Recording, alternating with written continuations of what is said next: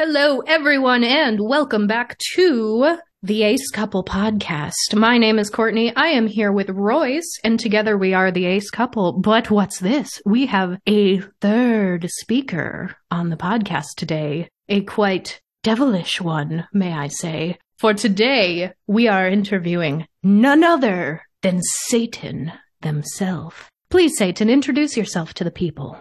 Hi, I'm Satan. I'm here to tempt you to do evil things, I guess. And also, I stream with Sharky, who was on here before, three times a week on the Aces Playing at Attraction channel. So that's me. Yes, Who's ready to sin? let's sin. Let's be ace and do crimes.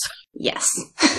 So, Satan, we're so happy to have you here today. We're just gonna have a little fun, have a little conversation. I, I think most of the people listening are will be familiar with Sharky. As you said, we, a, a few weeks back, a couple months at this point, perhaps, Yeah. we interviewed Sharky. And that was a very um, Christian religious trauma kind of episode. So I think we need to balance it out with a little. a little Satan in our life. So, what can you tell us, or what do you want to tell us about your ace identity, whether that be how you identify now or, or what your journey kind of was? Yeah, sure. I guess to start, uh, hi, I'm Chinese. I am ace. I have not figured out where on the spectrum, if it's demi or gray or just like the none end of the spectrum. Uh, and I basically came across asexuality by uh, being a, what's it, Tumblrina. I think someone had just reblogged some asexuality related post and I was like, oh hey, that's, that's me. That's me. I don't remember exactly what the post was, but then I think I clicked through because I believe it came from one of the larger ace Tumblr blogs. And so I just kind of clicked through and looked at some of the other posts and I went, oh, oh, oh, that's neat. Cool. Uh, It just clicked. I have never heard anyone say Tumblrina before. Did you make that up, or is Oh. that a thing people say? it's a, it's a Tumblr term.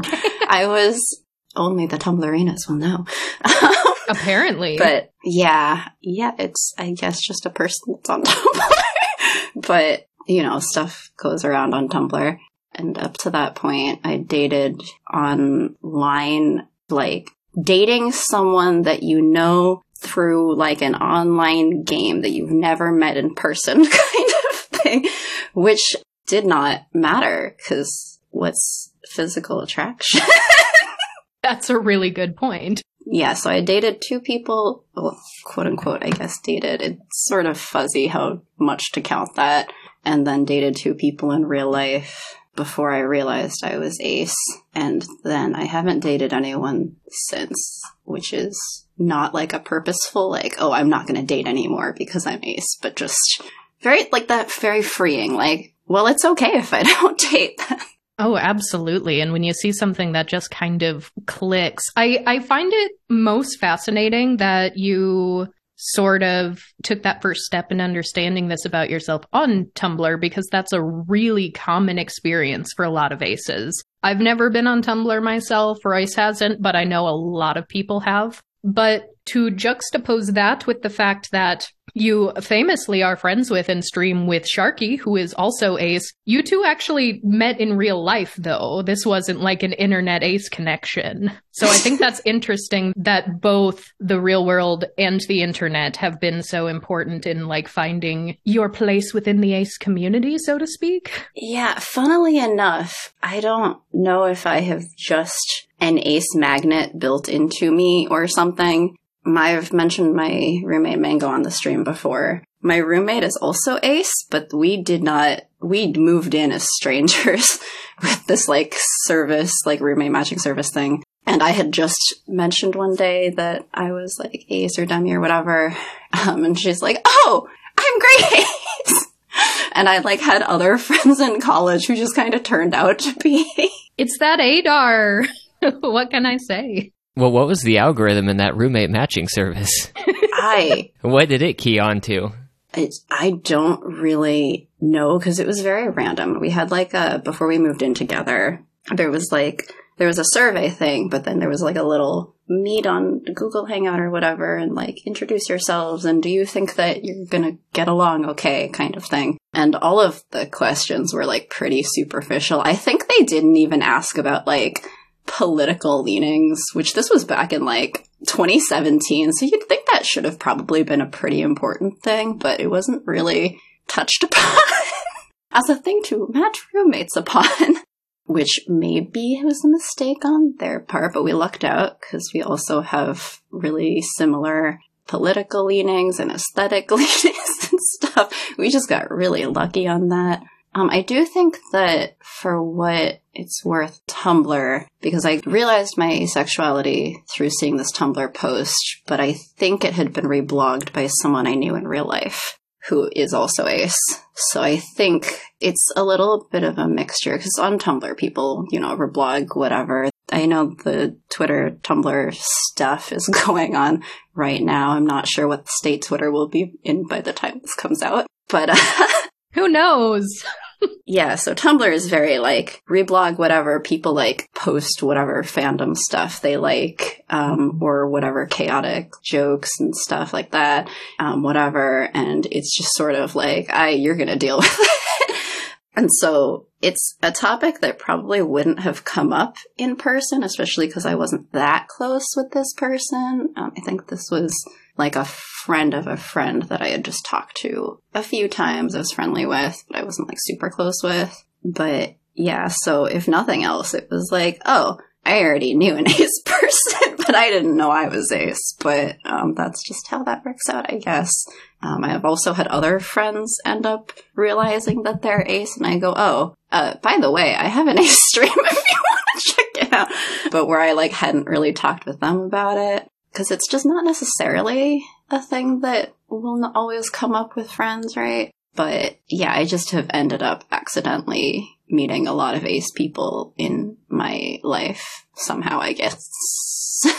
I think for people who are actually out or are willing to have conversations like that with people, I would suspect it is more common than you think that you have attracted friends that have similar facets of their identity, even if they aren't necessarily out or spoken. Because, I mean, Royce and I, we did meet online. We knew right from the get go that we were both ace, and that was a big part of why we even started talking since we were long distance at first. But the sheer number of people that I have met in my real life who have come out as ace to me after they saw that I was out and doing a bunch of ace activism publicly is really mind boggling. And I don't think I would have ever known these things about most of these people if I wasn't sort of as public about things as I am. So that, that's a really interesting state about just ace affairs. I know there was a, a UK study in 2018 that did say that aces are least likely to be out. So I would imagine that's probably the case in the US where we are also. But once once you sort of open that door, that that leads to a lot of revelations. yeah, I this was also, you know, I met Sharky in college and I was the one who like mentioned asexuality and he then looked into it more. Um and I think especially, you know, in college, a lot of people didn't realize that was an option, didn't know about it especially if like if I said the word demisexual, I immediately would fo- I wouldn't even wait for a question. I would immediately follow it up with an explanation because I already knew like if you are not on Tumblr and even if you are, there's like a decent chance that of college students, especially I studied software engineering, so within like the heavily white male dominated tech space, yeah, most of them haven't heard of this. And so I think there's also some number that just were unfamiliar with it. Yeah, absolutely. It's interesting. I am now thinking of all of the people who I haven't had a personal conversation with, like they were perhaps high school friends, and I have literally not even had a conversation with them in, you know, 12, 15 years. And the number of people that have just like started following our podcast or following me on other social media and have commented like, "Hey, I I'm also Ace," or I've seen their posts and they've said I'm also Ace. It's like, huh, amazing how queer people find each other even before they know themselves sometimes. Yeah.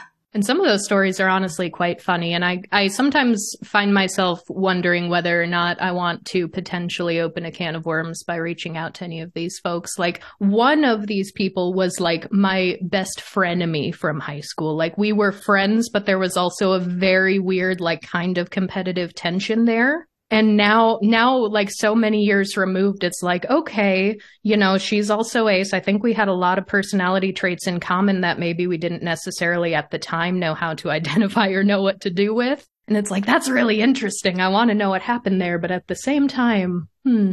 Also someone who came out as ace online who was a friend of mine around the time we turned 18 i like distinctly remember her trying to pull me along on like a tour of sex shops in our town she was like, We're going to go to the sex shops. And I was like, I want no part of that. And she's like, Come on, I just want to see some things. And I remember being like hauled around from like sex shop to sex shop. And I was deeply uncomfortable and I hated every minute of it. But now, so many years later, to find out like, oh, she's also ace, I'm like, What was going on in your head at that time? yeah, was that a. I'm really curious, but I'm afraid to look at things alone? I don't know, or or was it just sort of trying to figure out, you know, aspects of their own identity, or was this a I am on the sex favorable side of the spectrum, but I'm not feeling this with actual people, so now I want to explore like toys and things. I ha- I honestly have no idea, and I'm so like morbidly curious. But it's also like maybe it was a. Uh, I don't know much about that, but I bet Courtney's an expert. She'll be able to explain everything in this store. No. I mean, I can only speak to myself, but I feel like because I'm somewhere sex favorable, sex neutral, probably more towards the neutral side. I just don't really care. But like, there's the like, okay, well, the culture's fascinated with this. And if I subtract the like, ooh, like scandalous, whatever, then what's left? Okay. What makes this interesting? Can I figure out what's interesting? And I think there is like quite a few aces that are into kink, are into like who do sex work, and etc. And it's just sort of like, oh, absolutely. We just we turned it into a neutral thing. We took out all of the like cultural connotations, but it's still an activity, I guess. And lots of people seem to like this activity. You know, lots of people like multiple activities. Maybe we can still explore something there or not, depending how favorable or neutral you are, you know? Oh, absolutely. And that that was one thing um, we recently had a conversation on the podcast with Evie Lupine, who is asexual and and a kink educator. And that was so interesting because I find myself as an ace who is definitely more on the repulse side of things, uh, like very firmly so. I I do have fascinations with certain elements of kink, and I think I kind of always have, even going back to childhood. But to me, there has never even remotely been a sexual connotation to any of it. Right. And for me, one of my biggest hangups, because of course there are sex favorable aces and there are aces who, you know, really enjoy having sex. And to them, asexuality is just, I don't have the attraction to specific people, but I do enjoy the act of sex. But that's not the case for me. But I do find a lot of like kinky aces in talking about it, at least the ones who are public and openly talking about it that I've found are on the favorable side of things. So they have, they come at it from that place of sex favorability. And I still can't relate to that element of it. So I, I almost really want more out there about like, I am sex repulsed, but kinky. and, and here's what that means, because that's a very fascinating intersection for me. Yeah, I, I think a lot of those things don't get talked about in depth unless you really go looking for it because a lot of times it's just people shouting over each other. But aces aces do have sex or aces don't have sex and oh, all of that. that whole discourse. It's okay for aces to have sex. It's also okay if you're ace and don't have sex. Both of these are valid ways of being ace. It's a spectrum for a reason.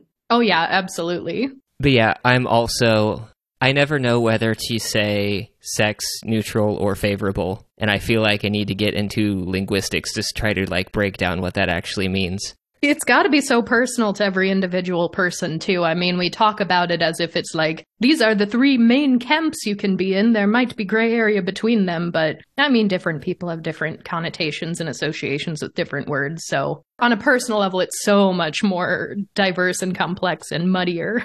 Right. And my experience gets a little muddy too, because sometimes looking back, particularly when I was like a teenager, early 20 something, when I was trying to date more and I was trying to explore more, so many like social anxiety responses or masking behaviors or just like socially induced habits just bled so heavily into interaction that it can kind of be difficult to pull apart in like a pure state what was I actually inclined to do and how much of this was coping with societal expectations or trying to find something that I could do that I was more comfortable with to avoid like an anxiety response or something of that. That's something I've had to go back and forth on a lot in thinking about all of this. Yeah, do I like this option or is this just the option that gives me the least amount of anxiety?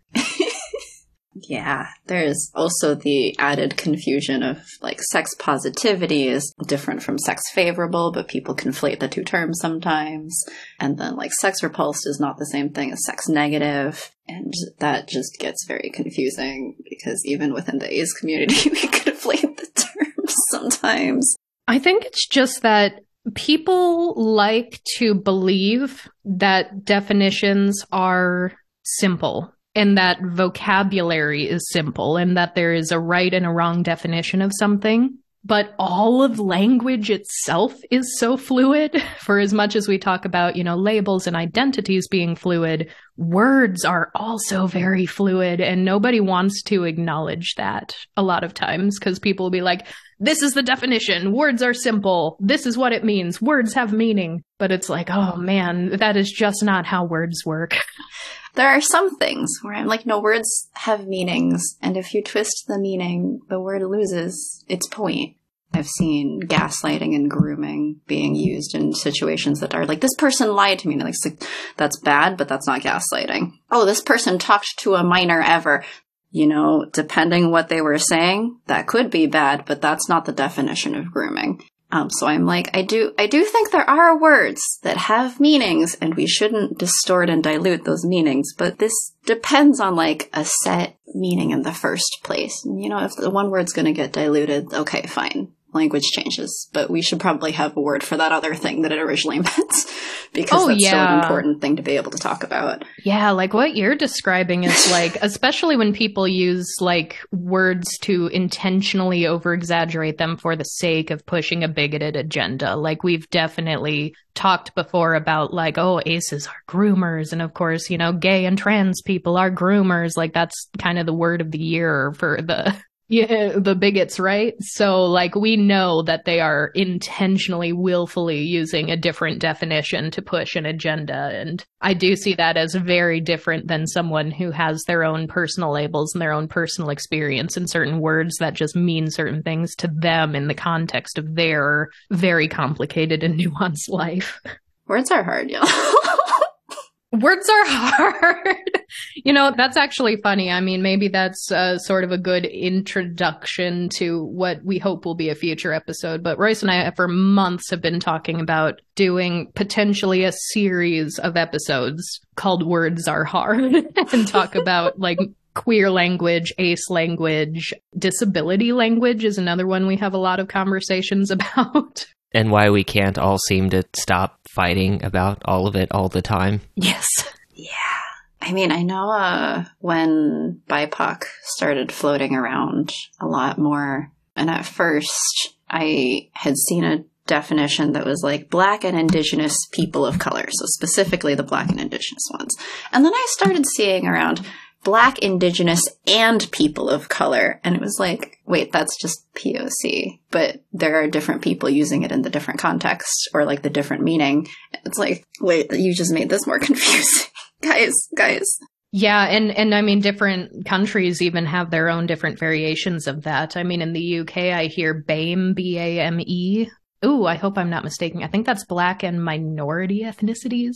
I'm, i might be wrong on that. I haven't seen that one in a while, but now I've seen people start using BIMPOC for Black, Indigenous, mixed people of color. And that, that's been odd to me as a mixed person. I'm not sure how I feel about that for a few complicated reasons. Mixed is interesting because you can be, like, mixed is so broad because I would assume, like, and I mean, I'm not mixed, so you know, this is not to make any broad sweeping statements, but at least in my perception, like your experience being mixed is going to be very different from like white passing half Asian mixed or something versus like black and Hispanic mixed. Those are all different things, or black and Asian. Like, those are such different experiences, and there will be some kind of overlap, but in terms of how societally you get treated, That's interesting. It's it's a very very weird one because when I talk about my experiences as a mixed person, I I've started more and more leaning into um racially ambiguous or ethnically ambiguous. For a while I was so uncomfortable with that because that's what everybody called me. But now I've kind of gotten to a point where I'm like, yep, that's how people treat me. is you are ambiguous and I don't know how to treat you. So I'm going to ask you what you are and I'm going to call you exotic. And it's almost as if people don't know how to treat me because they don't know what race I am. And it's like the fact that you have to ask is the problem, my friend. But it's very difficult to talk about issues of like personal racism that I've experienced because I've definitely experienced like firsthand racism in a lot of cases. But I don't have like the actual cultural ethnicity behind me to be able to say like this is the culture I come from and this is what I am proud of.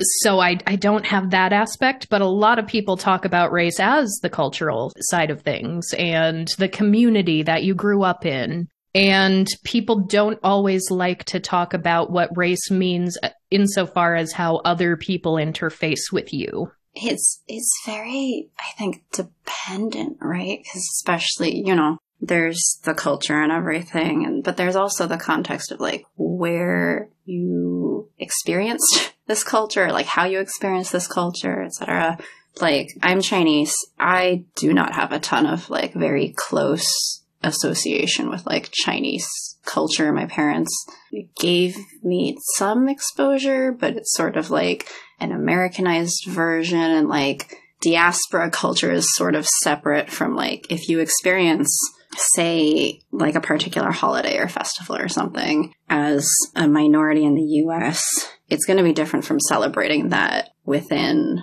the country it came from as well. And i think well i don't spend necessarily this much time on like cultural practices and stuff because i just didn't grow up with it as much or I, when I did, it was like shoved down my throat. So I would kind of was like, no, no, no, no, no, I don't want this when I was a kid.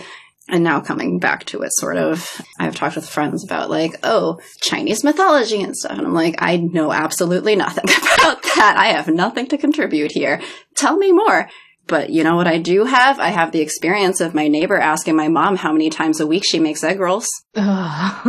which, um, none None. That's not a common. If you asked how many times a week she makes rice, I'd be like, all right, fine. No, this neighbor asked how many times a week she makes egg rolls, which is such like an American, like relatively Americanized food in the first place. Ah, yes, egg rolls, a staple of every Chinese American diet.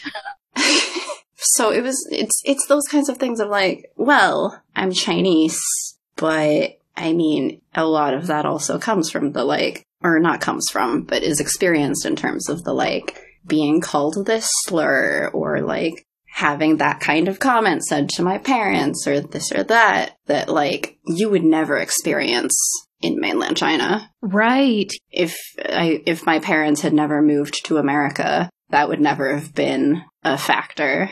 Yeah, part of the, to go back to some of the acronyms that were being used earlier, the intention behind the grouping of certain people, focusing more on like BIPOC being used a lot in America at least. The intent is to group people who have a similar experience within the area of the world that that is being said. Right. Because you mentioned black, indigenous, and people of color, like indigenous separated from the people of color moniker there are very white indigenous people in Europe, particularly in Northern Europe. Mm-hmm. And I mean, those indigenous people have their own issues with the governments and like land disputes and like things that indigenous people all over the world have issues with. But if they started using the BIPOC label, like that would not fly. Yeah, because there's also colorism as well. And even amongst you know, minority racists. like there, there are still like global anti-blackness, for example, even within other minority ethnicities. So it, it's so complicated because, uh, Satan, you mentioned like being called slurs at one point. It's, it's the reason why I feel for me it's difficult to talk about my experience sometimes is because I I did not grow up on a reservation. I did not I've never been enrolled in a First Nation. I know what nation I my ancestors are from. I at least have that, but that doesn't mean I know anything about that specific culture um, and I wasn't exposed to it. However, I grew up in South Dakota where when I was a minor, there was a period of time where South Dakota had the like highest rates of incarcerated indigenous minors in the country. And I had a lot of really racist run ins with police officers, and some of them, you know, just based on my facial features, did very much perceive me as an indigenous minor. And I, I have been called slurs. And I, I mean, the, the, the slur of choice and the time and place I grew up in looking the way I did was uh, prairie N word. and I got called that and I, I got called that by a cop. So it's like I have that experience, but it's really hard for me to sit here and be like, yes, I am a Native American when I don't actually like, I don't want to be in any way subtracting from the experience of people who are enrolled who have grown up on reservations because that's a completely different set of, you know, societal issues that I did not have firsthand experience with. And I think that's kind of just the scarcity of the fact that these stories don't get told. Uh, they don't get widespread enough. They don't get enough allyship or support. So nobody really wants to like give anybody the wrong idea of what it means to be this thing. And I mean, that kind of parallels the queer community in a lot of cases. Uh, yes, because if you're this one thing, you must have XYZ qualifications, otherwise, we're going to take away your ID card. yep. Uh, you're not allowed to call yourself queer if you haven't had A, B, C, D, E particular experiences. Never mind that, like, depending where you are, like, I have a friend who's bi, but she grew up in a very liberal area, and she's like, no one gets thrown out of their home anymore for being like XYZ queer identity. And I'm like, um, I have a friend personally from college who was homeless for a while because she was thrown out by her family for being trans. So take that back. I, what? but like, she's never had that experience of that kind of discrimination. Does that make her not bi? No, absolutely not. She's still bi. She just doesn't have that experience. And apparently no one she knew had that experience or was at risk of that kind of experience. Which, I mean, yeah, and her perception is wrong because that still happens, unfortunately. And I wish it didn't happen, but you know, that doesn't take away from her being bi. No, not at all. So you can't say like, oh, you have to experience XYZ particular discriminations to be considered queer. Oh, yeah. Aces hear that a lot. I mean, now we're talking oppression Olympics. if your experience matches the label, that's the qualification. The end. We're done. We're done. We don't need the whole checklist. You're not applying for citizenship somewhere, okay? Please. Courtney, did we make a joke at one point in time about circumventing all the gatekeeping by printing and laminating queer cards? That was you on our very first podcast episode. You said, if I had to present my credentials, I am a card carrying member of the LGBT community. And I was just like, they gave you a card? and at one point I was just reviewing that transcript and I asked you that. I was like, who gave you that card and can I have one? And you were like, that's the thing. Nobody gives you a card. You have to make your own. you got very riled up about it. It was very cute. That does remind me of, I think, a tweet I had responded to from you guys being like, card carrying member. And I'm like, should I go design a queer ID? I kind of want yes. one. There are some like for sale on Etsy because I was looking it up afterwards. like, of course there are. Surely other people have made this. That's not going to be the design that I would like, but you know, and I mean, honestly, we all have different experiences and whatnot. You might fall under multiple areas of the queer umbrella. Everyone can make their own queer ID design. It doesn't have to be a standard design. You can just have a card. And if you really don't want to design one, it can be an index card. I think that seems fair. Yeah, actually, I, I recently got some stickers in the mail from an ACE artist. I believe disabled ACE artist, no less, because uh, I did some ACE week shopping and some disabled ACE day shopping, but I got some stickers in the mail, and one of them is just like a, a beautiful uh, adaptation of the ace pride flag and it does just say queer over the top and it honestly is a rectangle and it is about the size of a business card. I bet I could just stick that in my wallet and be carrying that around. You also got a handful of spite daggers. Yes, there are daggers that say spite on it, which is really quite lovely. Hold on, I need this link later. I used to joke that I was purely fueled by spite. Oh, absolutely. Because of sexist and other comments that would be just said in class, you know, being in tech. And I was like, you know, just because of this, just as a fuck you, I'm going to be really, really success. I'm going to be more successful than that person in particular. Fuck you. yes. Yeah, actually we will um we'll put links in the podcast description as per usual if any listeners want to also find this, but I did just go back to find the shop itself. It was an Etsy shop called Parzivale. I hope I said that right. P A R Z I I V A L E. And yeah, we'll we'll link their Twitter and all that too. This is an Asian American Aro Ace disabled artist. So all the things that we love that just has like there, there's also I, one of the stickers I got just says like officially fucking tired, and I was like, yes, that that's me. I am officially fucking tired. oh no, do I also need a tiredness ID card? I feel like there are a lot of uh, little things from this particular shop that you'd like, so we'll we'll make sure you get that link. Thank you. Oh, but on the subject of race, I will say it's like a bizarre in between to grow up in a family and whatnot that is not religious whatsoever, but still has the conservative, like, you must not have sex standpoint. That does happen. Because that was my parents. Yeah. I don't think that's a unique experience. I think there are a lot of people who, like, their families aren't religious, but they're still that sort of conservative mindset. Mm-hmm which I guess partially my parents are from Hong Kong, which is the exact part of China that was colonized by the British. Thanks, UK, again. Damn it, UK! Sorry, British people out there who do not support that. But I assume some of it is like that British cultural viewpoint mixed in with the Chinese viewpoint that like my mom is very, very like, you cannot talk about it. We are not acknowledging this exists. I was 19, I think, when I brought a boyfriend home and my mom for some unrelated reason was like remember not to share any food or drinks with your friends because you don't know what germs blah blah blah and i was like well what about my boyfriend because anyway we kiss and she's like you know what kissing is and i was like i'm 19. 19. i have yes. watched a disney movie in my life yes I have watched a Disney princess movie. Fortunately, I'm not in a coma, or else I guess then I'd really have to learn what kissing is, according to Disney. Uh, right. I'm pretty sure Kissing was, I don't know what the first movie I ever watched was, but I'm, it's a pretty safe bet to say that the first movie I ever watched had a kiss in it.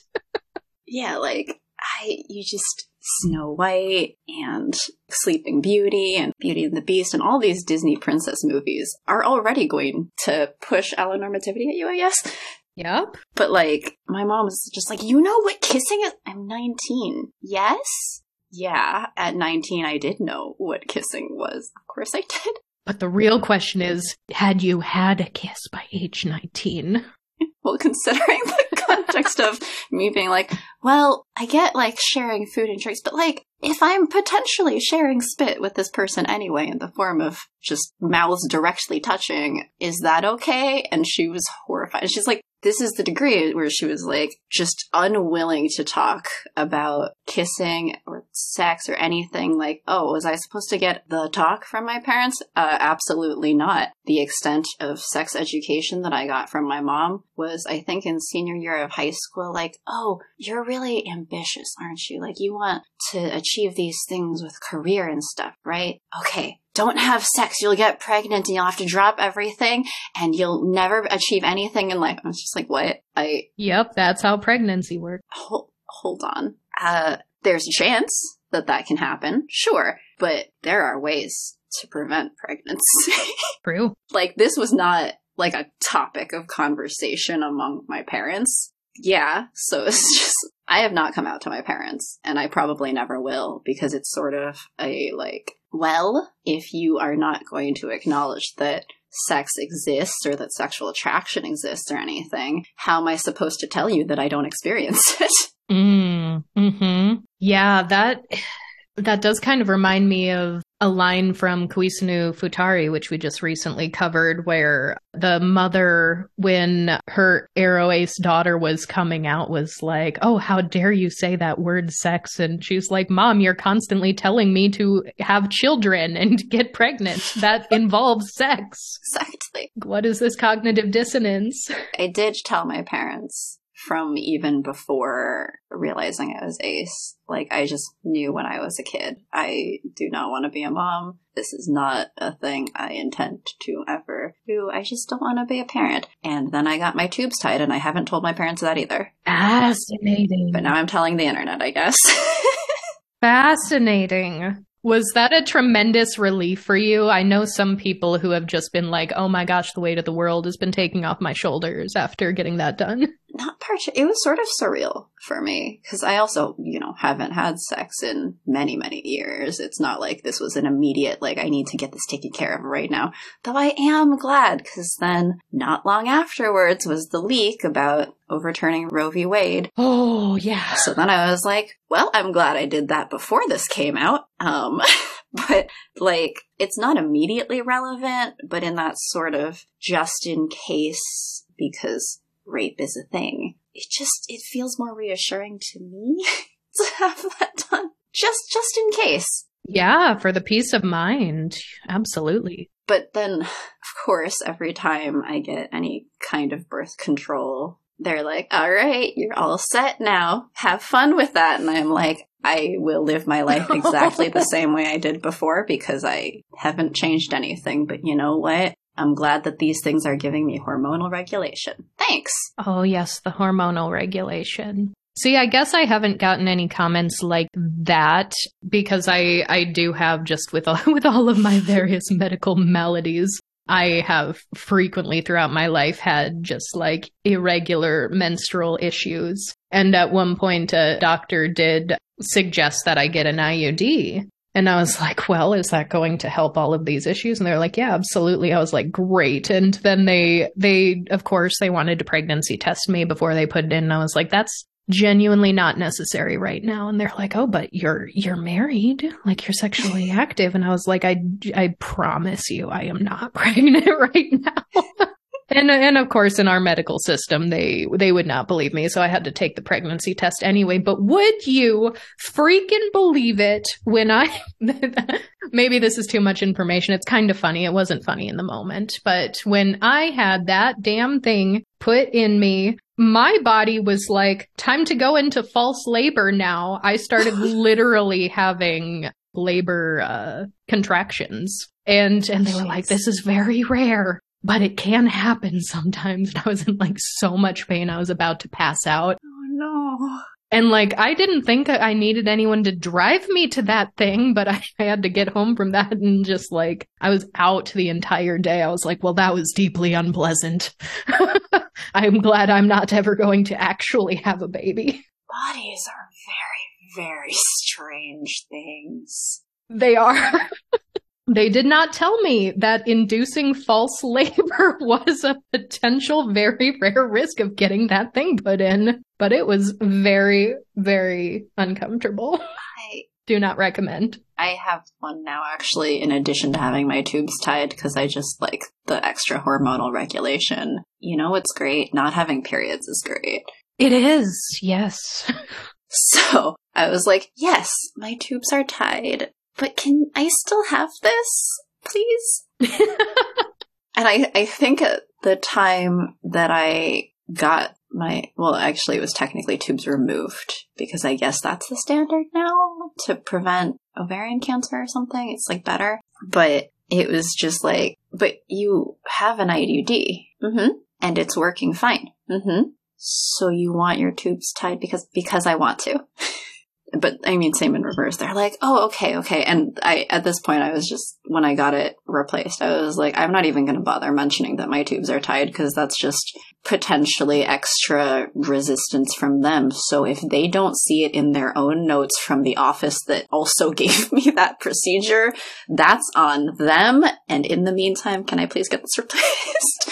and yes, that means I have double birth control protection for all the zero sex I'm having. That's fine. Yeah. What about it?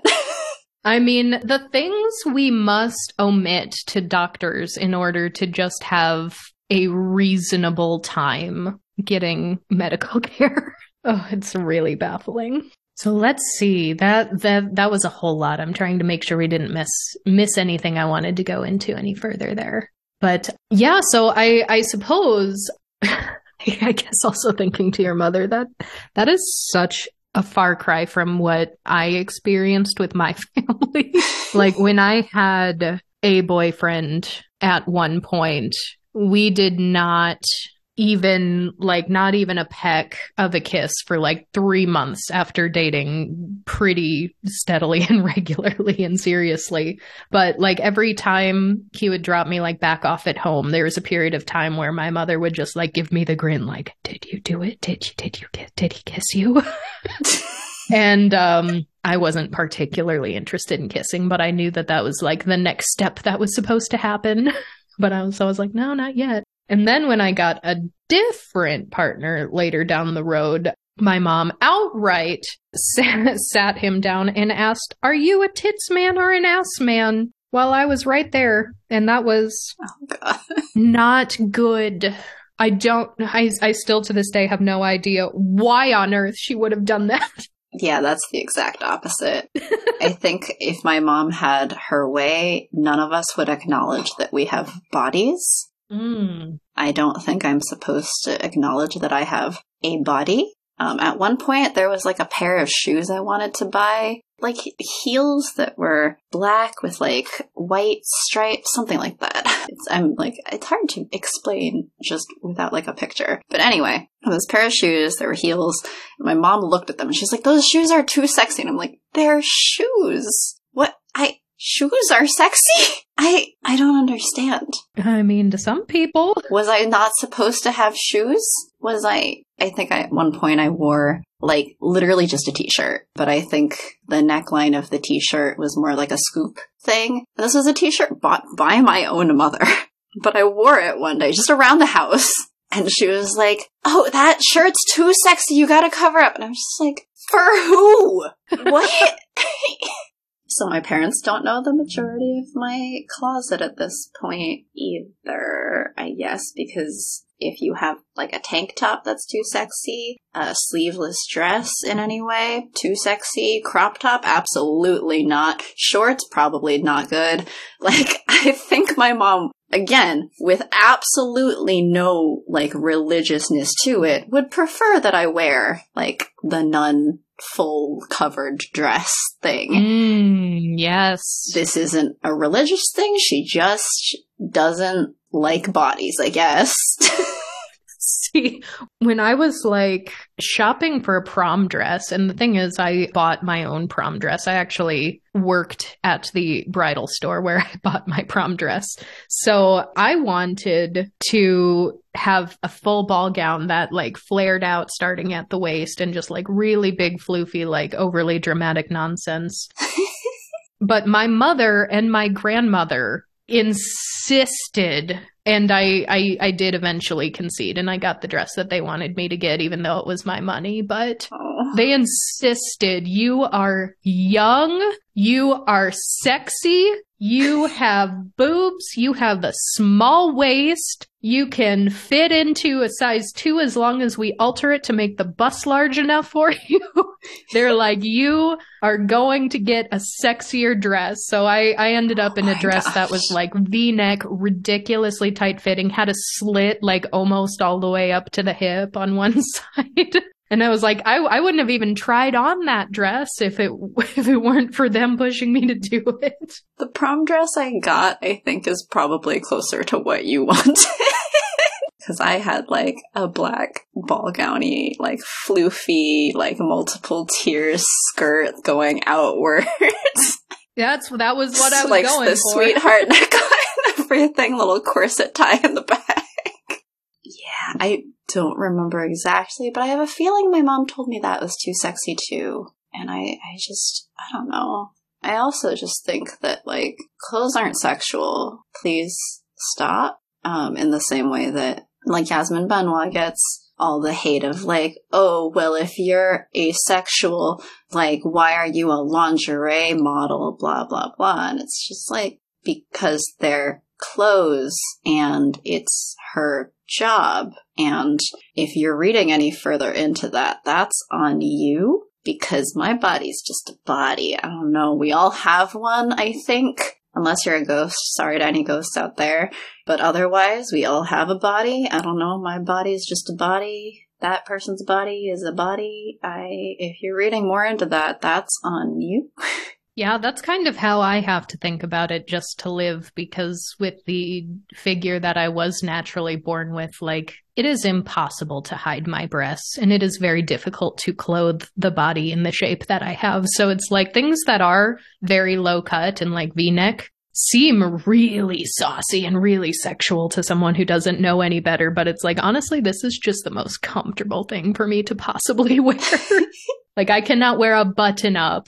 My roommate has the exact same issue. I have less of that issue, but I don't know. It's still just bodies just bodies. Leave me alone. Just a body. just Just want to be comfy or like look fashionable in the way that I like. And if you want to read any more into how I'm dressing, like that's a you problem. And yeah, 'cause I wear a lot of goth clothing for being Satan, I guess.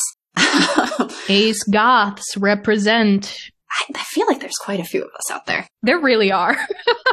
or I've sort of discussed with some of my friends before, like, I think a lot of queer culture also has a lot of overlap with counterculture because if you are queer, you are also sort of being considered counterculture already. You might as well dive all in. You're no longer trying to fit the mold than just abandon the mold and then people really feel freed up to embrace whatever aesthetic and culture and all that they like. And you know, that's great.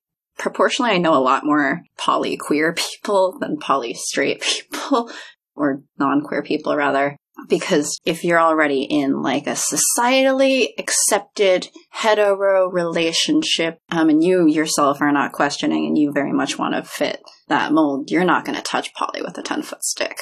But if society already thinks you're deviant and this is a thing that maybe appeals to you, okay, no, why not? great. They're gonna look at you weird already, so might as well enjoy your life. if they're gonna look at you either way, embrace whatever the fuck you want. Yes, absolutely. So I'd be curious to hear from you uh, what your thoughts are on just the intersection of your racial experience and asexuality. Are there any specific sort of stories or things you've gleaned about being a Chinese American ace? I mean, so there's all the stuff with my family. Um, and then I think there's there's like the weird fetishization of Asian bodies where like Asian women are supposed to be what's it like soft and demure and sweet and passive but like really good in bed and submissive and all and it's just like um okay so first of all you racist Yeah. but also if submissiveness is already considered to be like the thing and you're already like not supposed to be like super sexual out there whatever then i guess in this weird way it's like okay, well, I guess I fit that part, but it's getting fetishized for that, and ew. Ew. Don't fetishize people for not wanting sex with you. That's weird. That's that's very uncomfortable. But like in in that way you're you're not supposed to be overtly sexual. So it's just like um that doesn't that shouldn't be the sexy thing. Hold on a sec. Which I I know like I I'd been thinking about this with the shootings of I think it was three different Asian spas a few years back. Oh, in Texas. Yes. Was it Texas? I think it was I want to say it was Atlanta or Florida or something. Mm, I could I could be wrong about that. Anyway, the the guy was like this white guy who just saw these Asian spas around, assumed that they were like sex parlor spas with the happy ending or whatever, and went in and shot them up for being sexual temptations to him. And it's like, okay, I'm not a sexual temptation for existing just because I'm an Asian woman. And just because you, like, someone's not like a danger to society that you need to rid of. Like, you, you can't kill people. Well, in general, you can't kill people. You shouldn't do that. But especially for like being a sexual temptation to them just because of existing as a particular race and occupation. It's disgusting. And and I looked it up. You are absolutely right. It was Atlanta, so I had that wrong. Okay. I wonder if around that same period of time cuz I was talking to a lot of my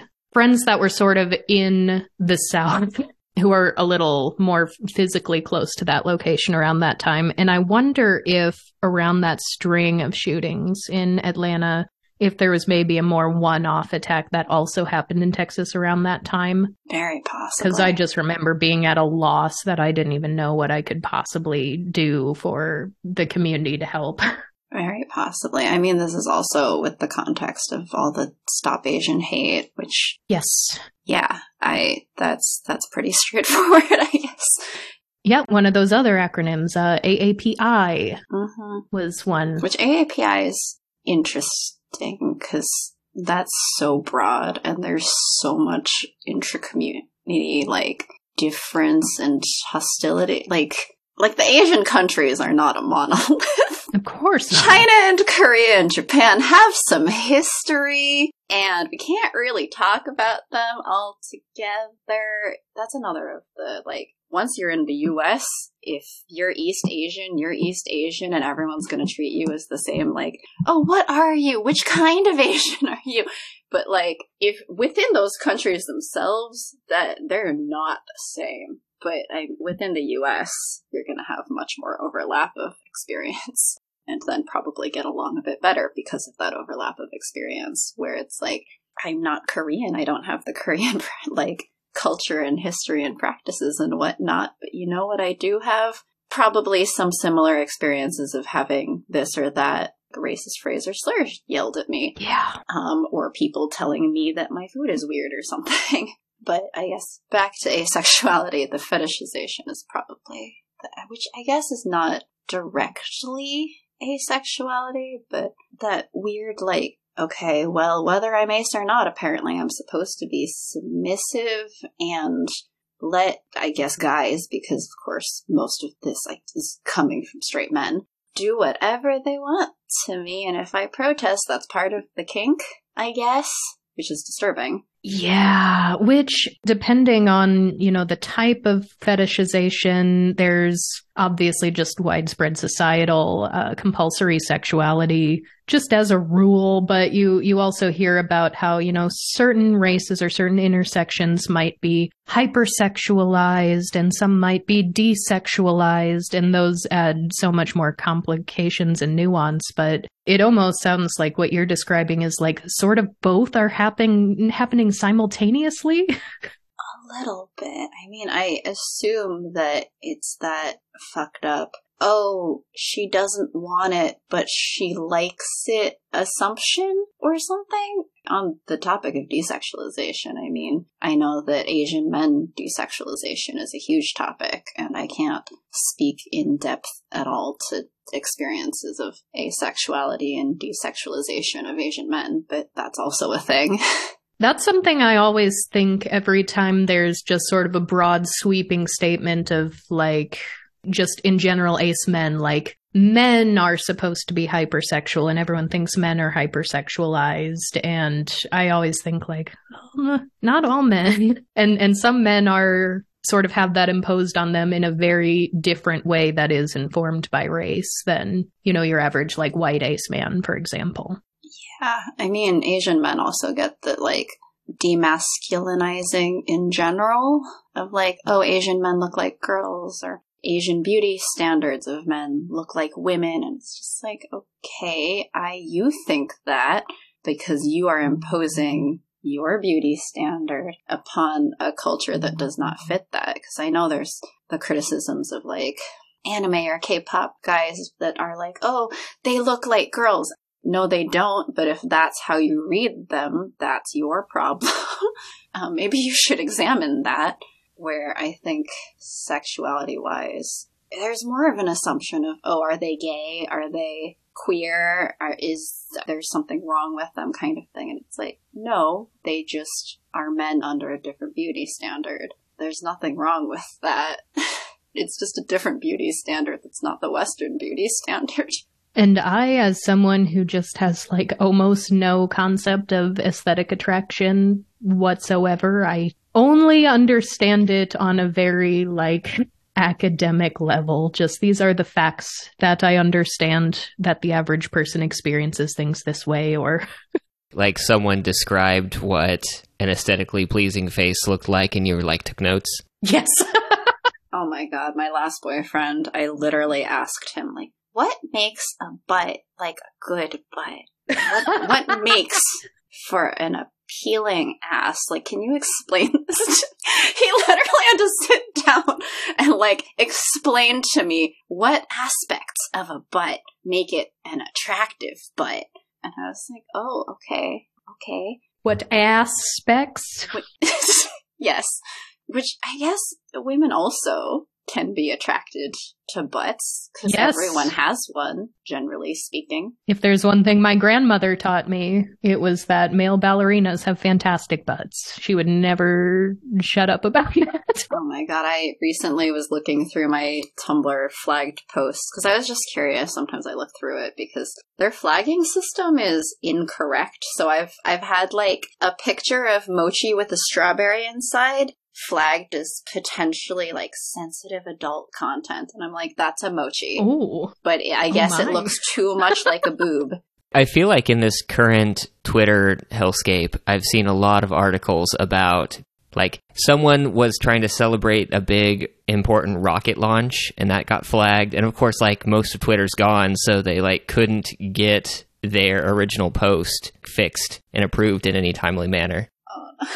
I think another one was something astronomy based for some reason. A, a really good photograph of a shooting star triggered something in the algorithm. What? Is the logic that the rocket's like phallic?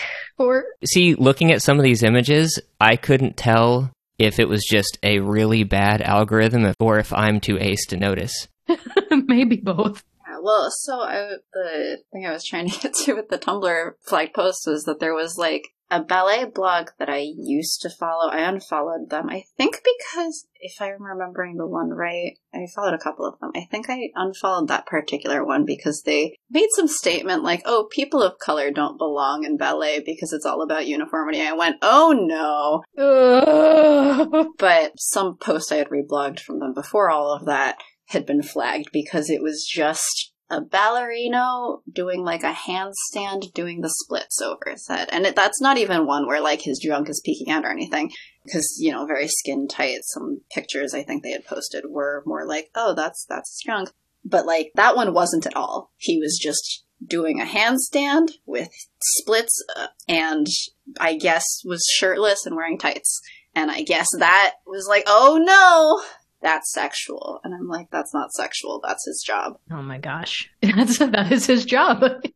he gets paid to do that. I, I guess in the dance is often a s- sexy thing, but also, I, I mean, I dance, you, you've done dance stuff, and I don't think either of us meant that in a, like, oh, have sex with me kind of way. it's just, No, not even. I like bit. dance. Dance is fun. It gives me endorphins for exercise. Yeah. Oh my gosh. And and the constant like barrage of racism in in dance communities too. When when I was still teaching dance, uh, just right up until the pandemic, essentially, I I taught dance for about fifteen years. But the number of like fights I would get in with more old school ballet teachers about things like you know, black dancers being able to wear shoes that match their skin.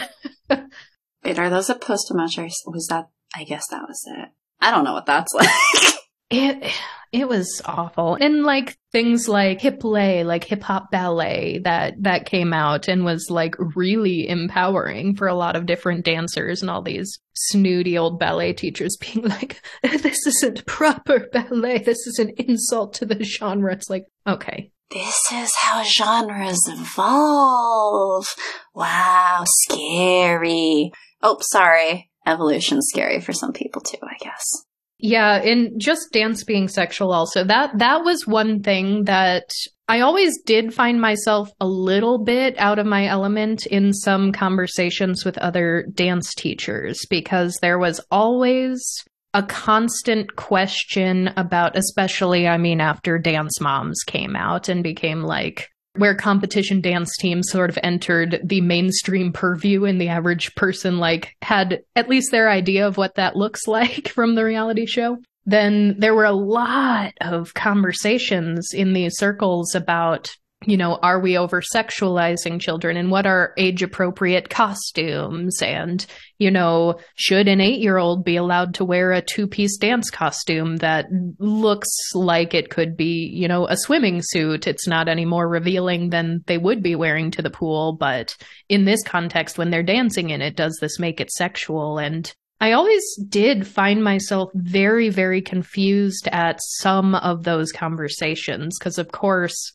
growing up as an ace who did dance, I'm aware of, you know, how sometimes you do get overly sexualized as as a young mm-hmm. girl before you are even a woman and how uncomfortable that is. But certain parts of it were like to me, I was like, are people actually perceiving this sexually at all? Ever? like are they looking at that child in that costume and they are thinking this is sexual and so there there were certain parts of that where I really had to try to listen to a lot of different people as they were talking to try to figure out like what exactly their association was and what made something sexual versus the other.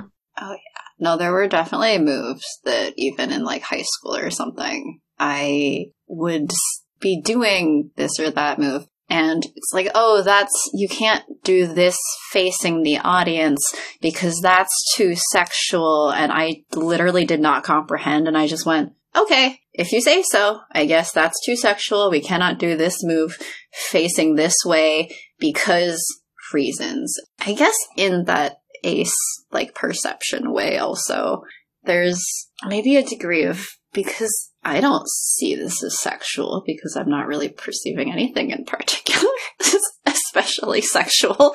Like modesty, okay, I guess modesty is a, the XYZ combination of factors that we are supposed to follow because reasons, but I don't, I don't really get it. I never really saw this thing as sexual because my legs are just moving this way, but I guess that's sexy. I guess this is sexualizing. Oops, sorry, didn't mean it that way. Didn't think of it that way. But I think in terms of kids, because I guess with that very sexualizing perception, there's also a, like, ideally, no adult, no matter what the kid is wearing, goes, mm, sexy. Ideally, that doesn't happen at all. Exactly. And to some degree, there's, you know, if some adults are going to do that, unfortunately, they're just going to do that. And of course, we don't want to encourage them, but in a little bit of a way of like, well, if they can read anything as sexual, are kids just not allowed to do anything? Right, because I, I even in many cases equated like the costume conversations with like school dress codes where like we know how unfair and sexist that is, you know, oh, girls can't show their shoulders because they're going to distract the boys. And here are these girls saying like, if they're distracted, that's their problem, not mine. Exactly. So it's it is very much like yes, we do want to protect children. No, we do not want to sexualize children, but who is sexualizing the children and yeah. What is what is the line of protecting the child versus potentially making a child internalize certain things like guilt around what they're wearing because it, it can get very almost victim blaming very fast. Oh, sure if you follow that train of thought too far down the tracks. Yeah. I mean, a lot of sexualization is sort of the, well, this person was XYZ sexy this way, but if they were not doing the sex, then they were not doing the sex, and that's therefore not their problem if you interpreted sexy out of not sex. Yes, very, very odd. I miss my students dearly and I miss choreographing dearly. The one thing I do not miss is the constant discourse in dance teacher circles about things like that. And I know, I think I had gone through your transcript of the drag thing and it was like, add more sex appeal. and I, I swear I do not know how to add sex appeal. If I am adding sex appeal, it is by accident if I am quote unquote sexy, okay, I'm not necessarily opposed, but that's by accident and I'm just doing what I wanted to. Yeah, I mean, for me, it's like I can act if you give me like a character with traits and mannerisms. Like I can act that out, but I cannot for the life of me perceive what someone in an audience views as sexy. Right. On me. I understand in an objective way that XYZ thing is perceived as sexual. So I guess, because we voice act stuff on the stream, if I'm supposed to be like this very sexualized character, whatever, I'm supposed to be very sultry or something, okay, then that has XYZ characteristics to their voice. All right. We do kind of silly voices, so that doesn't always apply anyway. But, uh, like for all intents and purposes, like, okay, presumably the character should sound in these particular ways because it's supposed to exude this kind of personality, but I don't know, you're I'm I'm doing the math backwards. I am reverse engineering sexiness. Reverse engineering it. Well that that's why it's called Aces playing at attraction. exactly. We don't know what we're doing. We're playing. The attraction isn't real. It's a it's a facsimile of the thing. we're playing. We don't know. This is a game. And fortunately, in this case, it is a game and not real life. You probably shouldn't do that to people in real life. Yeah. For you, what what do you think the appeal is of of playing at attraction as an ace? Because obviously, uh, you know, you and Sharky do your stream. Royce and I have played dating simulators even long before finding your stream, and we've just talked to so many other aces who do enjoy playing games that have some level of like potentially a romantic element or something relationship related. So I'm I'm curious to hear what your thoughts are on why we do that. I don't have an exact answer. I think part of because I also know several ace people who like dating sims and stuff, and I think, okay, cool. And I guess in the same way, like you can be ace and enjoy like a romance novel or something. And I mean, we can watch romantic movies and whatnot. If you don't, that's also not like anything wrong with anybody, but it's an option to some people. And I think for at least some of us, for me at least, it's A, that's also where a lot of good storytelling happens. There's like, there's dating sims that are only around dating, and I actually find those a lot less interesting. But there's a lot of really good games out there where basically, because it's a dating sim, you have a built in partner or a built in conflict of like how they get together, how, like what tears them apart kind of thing. um, what external forces. There's a lot of really good world building that happens in some of these otome games that I like because they're they're trying to draw you in. But I mean, there's other dating sims. What makes this one interesting? What makes it special is different storytelling. And then I think there's also an element of like you don't have the pressure for one thing of like expectations. First of all, if anything gets uncomfortable, you can put it down. You can pick it back up at your own speed.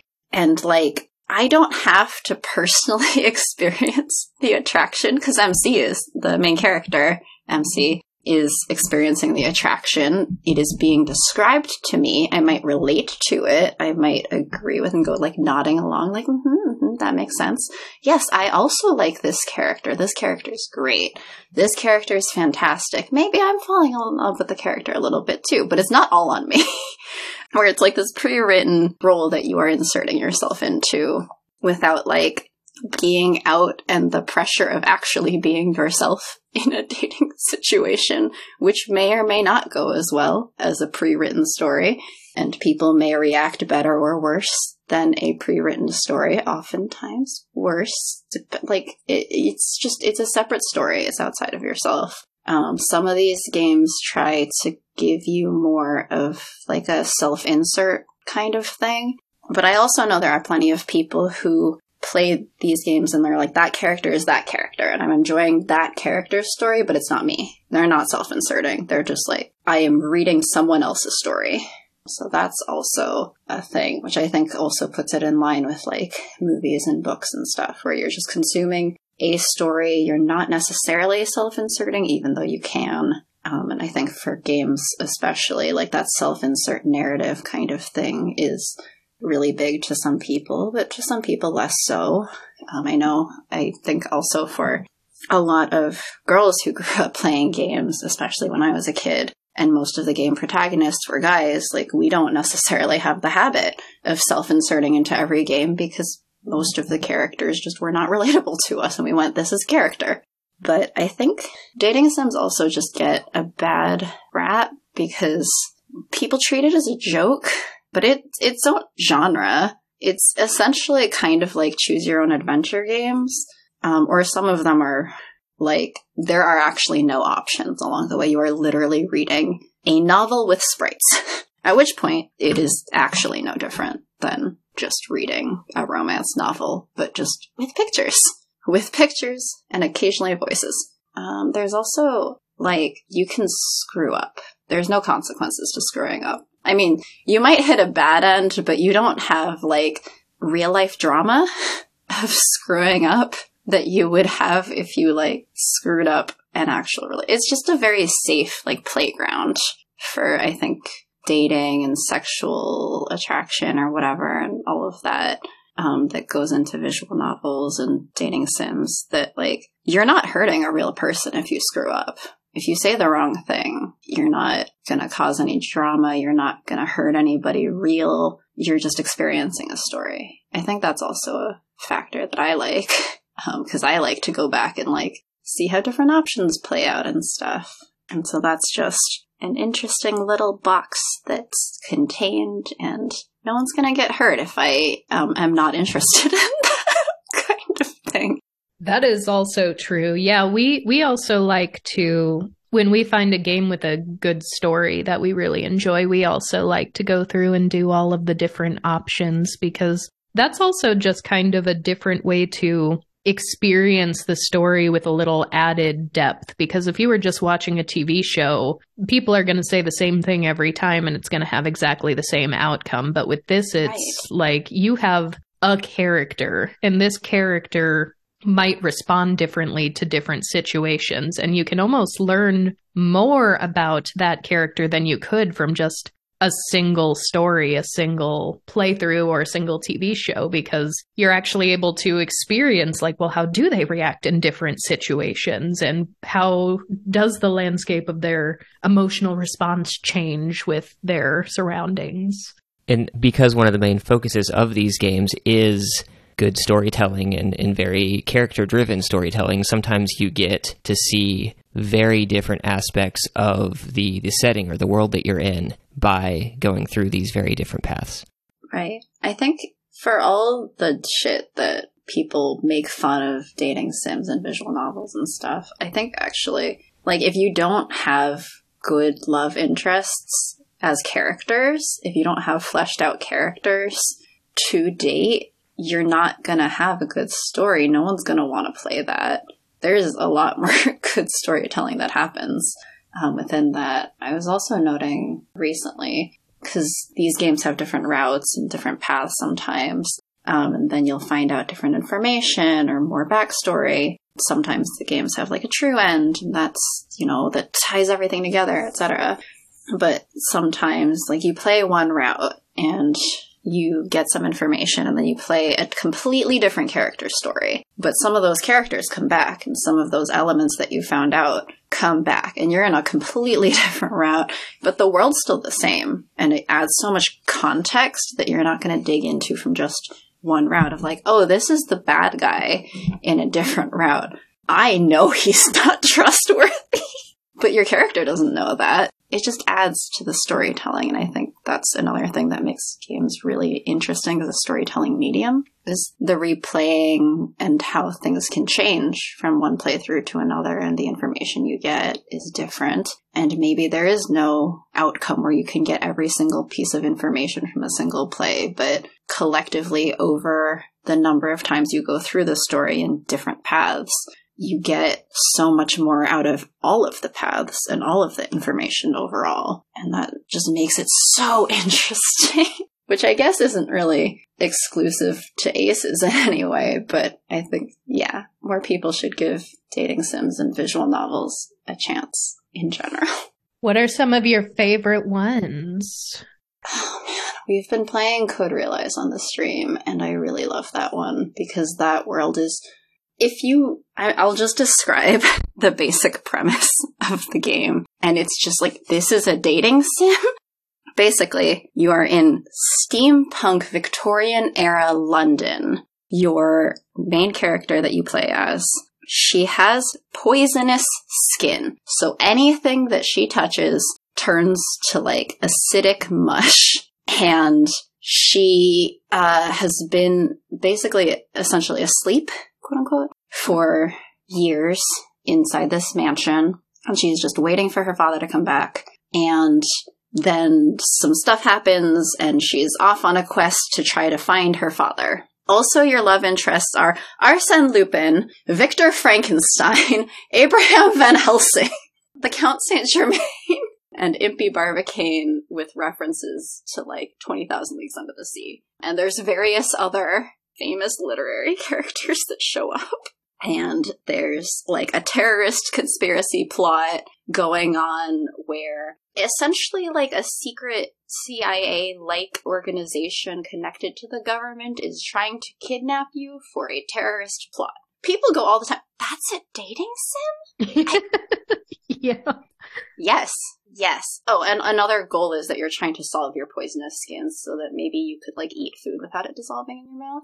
Anyway, so Code Realize is a really, really good one because of all that surrounding like world building and storytelling. And I really like it in terms of asexuality because when your skin is poison, there is no sex happening. there is definitely no sex happening. It's not even a possibility. There is no, not a chance. You want to kiss? You can't kiss. No, nothing. Sorry. You better try to find the solution. And one thing I like is that, at least in the base um, original game, Guardians of Rebirth, not every route, like not every happy ending even solves that. There are some where you just continue, you cannot touch. But it's a happy ending because sex and kissing and everything is not the end all be all to their relationship. And I think that's really nice. So that's a top one. Um, another one we played on the stream that I really liked is Arcade Spirits, who Two Flower is one of the writers that has popped in to our stream several times. He's also Ace, so you know. Yes. Make sure to check out another Ace creator, support all that. Yeah, we're actually playing that one right now, so we haven't we haven't seen the ending, so I can't speak too heavily to it, but we've been enjoying that so far and Arcade Spirits is up on our marketplace on our website. So anybody who is interested in games and gaming, you can find that right there. as well as some some other game developers. We have several uh, Ace created games on there at this point, actually, and we're really excited to play through them all. Yeah, that that one also, I think Flower went out of his way to make sure that if you choose because they put like ace slash aro sort of combined in the first one as like a potential route where you don't date anybody that's still a complete story there's still a complete storyline to happen that does not depend on having a romantic relationship i do personally like also games that are like, look, if you don't get into any route, we're just going to give you a bad end and your your character's going to die. Yeah, if you do not date, you will die. date or die.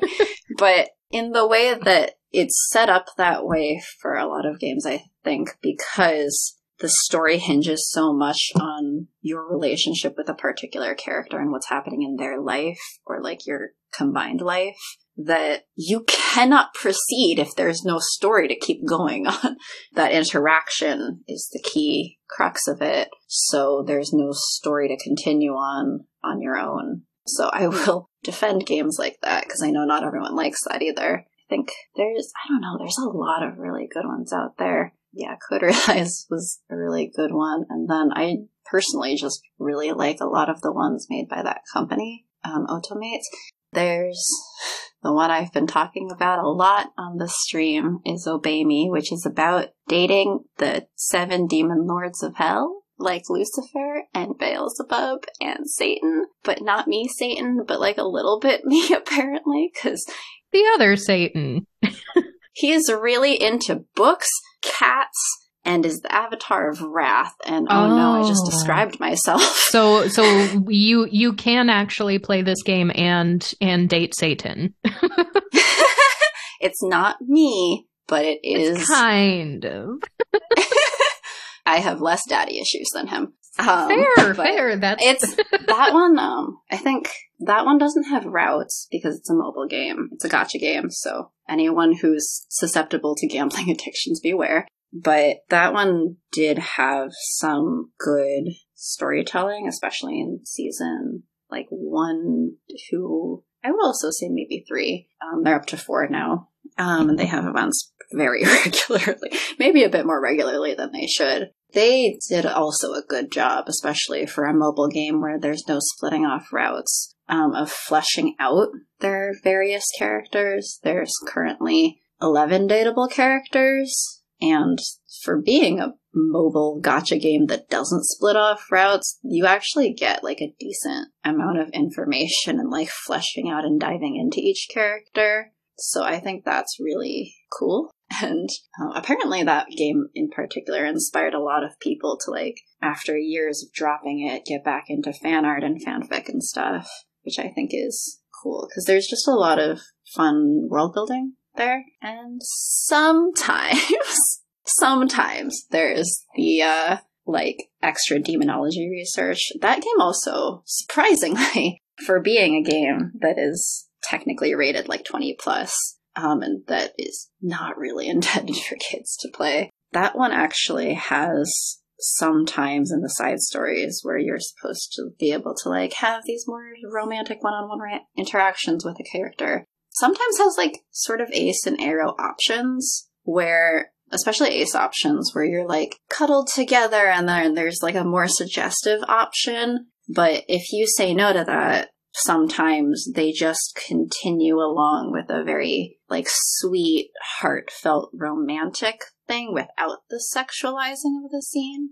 And i think that's really cool because it makes it a bit more ace inclusive if you're repulsed that just because you're in this fictional dating situation, you can still opt for the not sexualized answer and still have like a valid, complete scene in which it's not like, oh, now do- I hope you're ready not to get any sleep tonight. And sometimes that's actually a much more sweet scene because they're just confessing their feelings and saying how much they like spending time with you and things like that. So I think that's really nice um, especially because there have been other ones that I've played that they very much are. The point of this game is that you, as a player, probably want to get into a sex scene with that character. And I'm like, no, I don't. Actually, I really don't. so Obey Me's one that I like.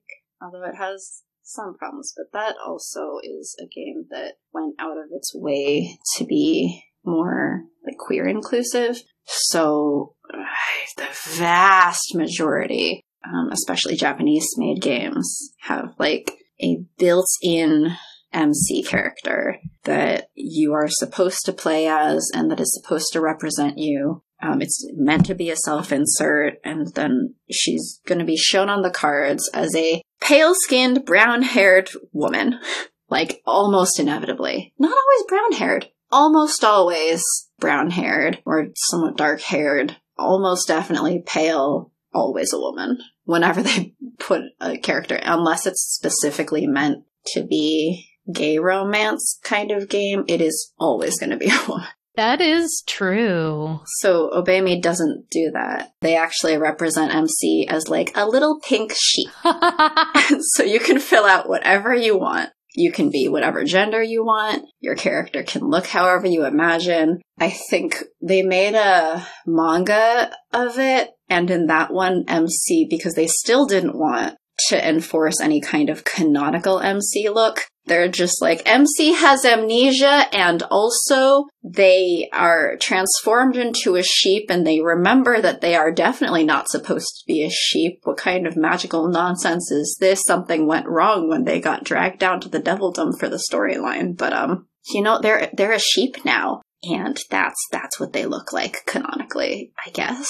Cause they just really wanted to keep it open to whatever interpretations so that, you know, they're not excluding gay men or anyone else who also want to play aside from straight women. Which is not to say that there's no homophobia in the fandom, but at least the game itself is like, no, you are welcome here. That's always good. We always need more inclusive representation in just like all areas of media, just all of them. Also, you know, on the other hand, within Western media and Western made dating sims, there has been much more of a trend of like, okay, we're going to have, even if it's a dating sim targeted at women, we're going to have like one or two romanceable options who are also women. And your MC doesn't have to look like anything. You can customize them. You can choose their, like their appearance and everything. I actually prefer the Obey Me way in some senses because even if you can customize your character in the Western ones, it is just literally impossible to make a character that looks perfectly like you. I personally like that you can leave it up to your imagination. That's not for everybody, but for me, I think that's really freeing because I can't necessarily make a character that looks just like me or just how I want them to, even with the customization options. But I do think there is a very good trend in Western dating sims, actually, to have like a range of genders and it's not targeted like, oh, this dating sim is for men, this dating sim is for women. They under, there's an increased understanding in that space, I think, that you don't know who's going to be playing this and you don't want to imply anything that is going to turn them off or break them out of the story, um, which is really cool. Yeah, I've definitely in recent years seen more and more options to have, uh, for example, uh, they them pronouns that you can sort of select at the beginning of the game what your character's pronouns are, which is definitely a step in the right direction. I think it'll be a long time before we have like a wide range of neo pronouns, for example. Yeah, I think um, Two Flower had actually tweeted at some point in the development of the latest Arcade Spirits game the Arcade Spirits 2. I think it's the new Challenger. I can never remember if it's Challenger or Challengers. Anyway, he actually, I think, had tweeted at one point, like, I just added custom pronouns and like all of these extra pronoun options to the game. And it took me about 20 minutes and a bag of chips and a soda. Wow, that is not bad. Just do that. because coding wise, for visual novels specifically, I think it is very open and possible I too have started and then sort of abandoned a dating sim project where I went to go code in the pronouns and we wanted to make sure that there were multiple pronoun options. And it was like, all right, so here's a she, her, they, them, he, him. And you know what? Yeah, we, we can have a custom thing and just fill in pronouns and this is the data structure I'm going to use to have like, okay, he and she and they line up in this box. And then if you have a custom pronoun that you want to enter, it just has to follow this format so that I know which form of it to use in a certain sentence. Yeah, okay, we're done. That's it. We're done. That that's not that hard actually. I think for some other types of games that might be harder, but I mean for visual novels you're just filling in sentences. Like there's nothing that hard about it, I think. Yeah, I have uh, very little concept of how easy or difficult it is to do game stuff because that's all Royce's area. all right, before this becomes a deep dive on the technical mechanics of programming in pronouns, I guess. Other topics. Oh, related to Obey Me, but not exactly about Obey Me. In fact, not not really about Obey Me at all. I do also just want to put out there that I would like the allos to stop using sin as a synonym for sex. Like, we're literally an ace stream channel, right? And we made a Discord, and, you know, there's a few allo people in our audience that joined. I love them, they're great. I will say, because I was naming the different channels, and I have a channel titled Satan Sinning Space. And immediately our allo friends jumped in and went, Ooh, sinning? Sinning? And I went, No, not that kind, guys. I love you guys, but not like that. I love you guys, but sin as a concept can encompass so much more than just sex.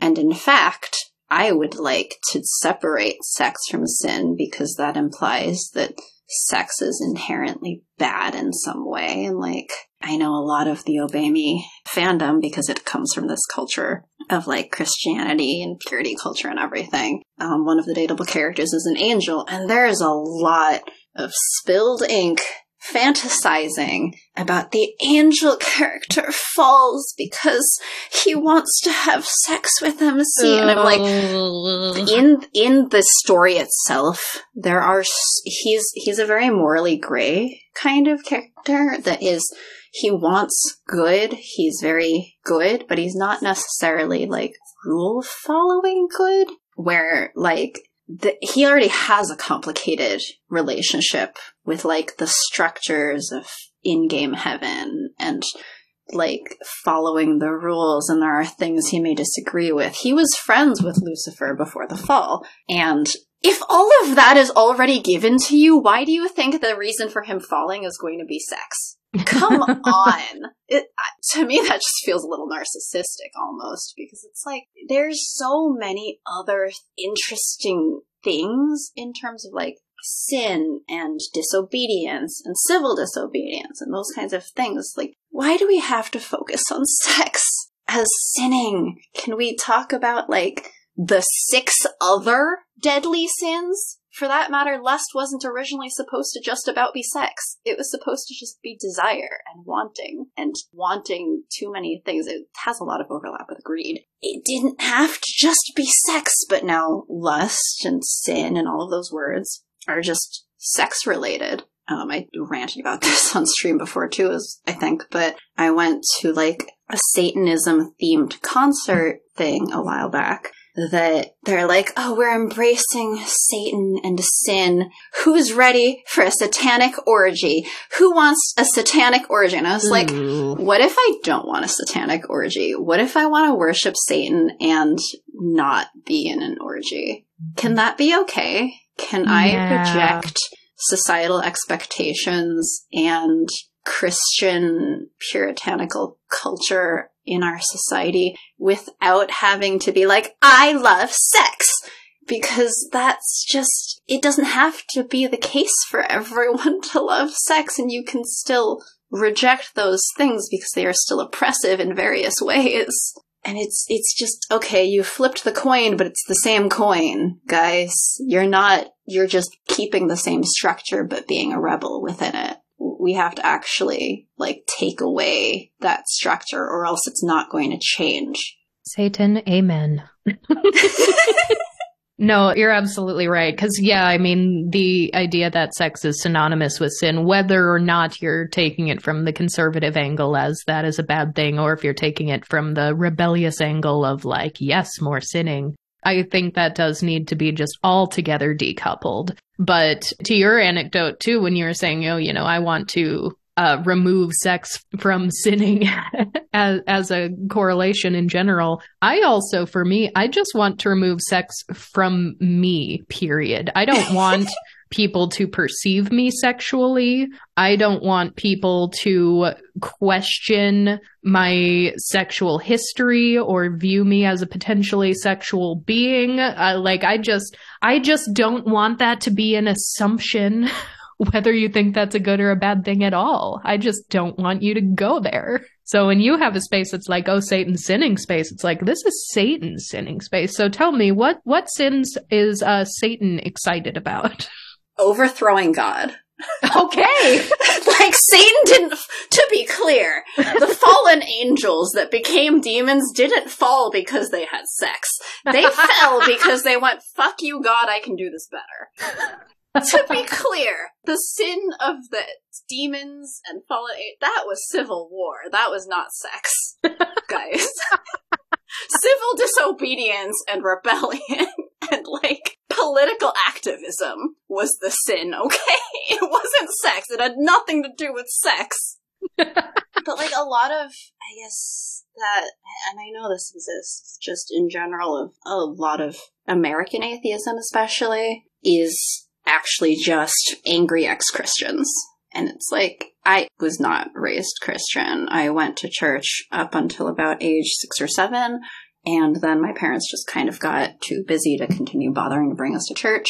And then by the time I hit high school, I think my mom lamented, Oh, it's a shame we didn't keep going to church so that you would have more friends. I have lots of friends now, just not within that society um, and that community. And you know, I think that's maybe for the better because I became more me. But like, it's just, uh, it's the whole like a lot of atheism is like they skirt around trying to call out Christianity specifically, but so much of the atheism is rooted in this very evangelical Christian mindset that like their idea of rebelling against these Christian structures is, well, we're going to have a lot of sex. And I'm like, actually, the way to dismantle caring about how much sex you are or not are not having is by not caring how much sex someone is or is not having. Yes.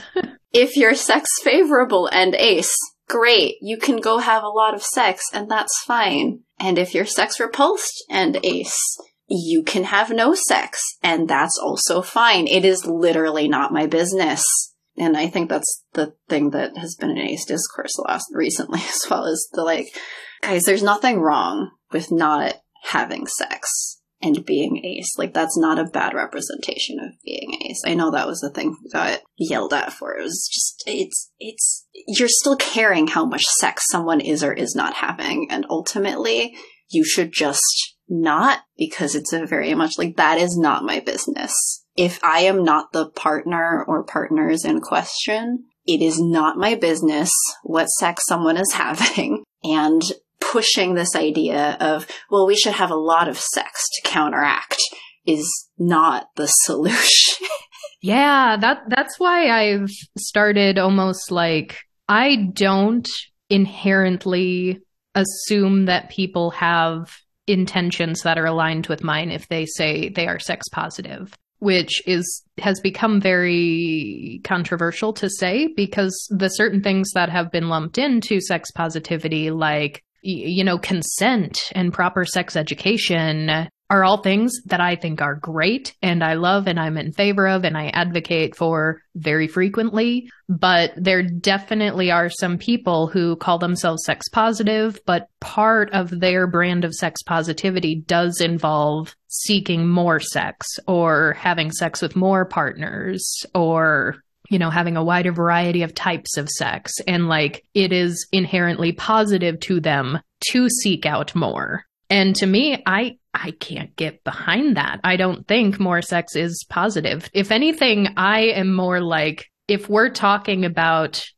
quantity, either a number of times or number of partners, however you want to quantify it, like to me, I am way more in favorable to like sex neutrality. Like, I just want it to be a neutral fact. like, the amount of sex you're having or the number of partners you have or the type of sex you're having. To me, I just want that to be such a neutral fact that nobody cares that it's too much. Nobody cares that it's too little. I just want it to be a fact. Exactly. I and I guess it's sort of similar to the abortion conversation that way, where like the quote unquote pro life slash anti choice people are like, oh, you're all murderers. And plenty of people who are pro choice have never had an abortion in their lives.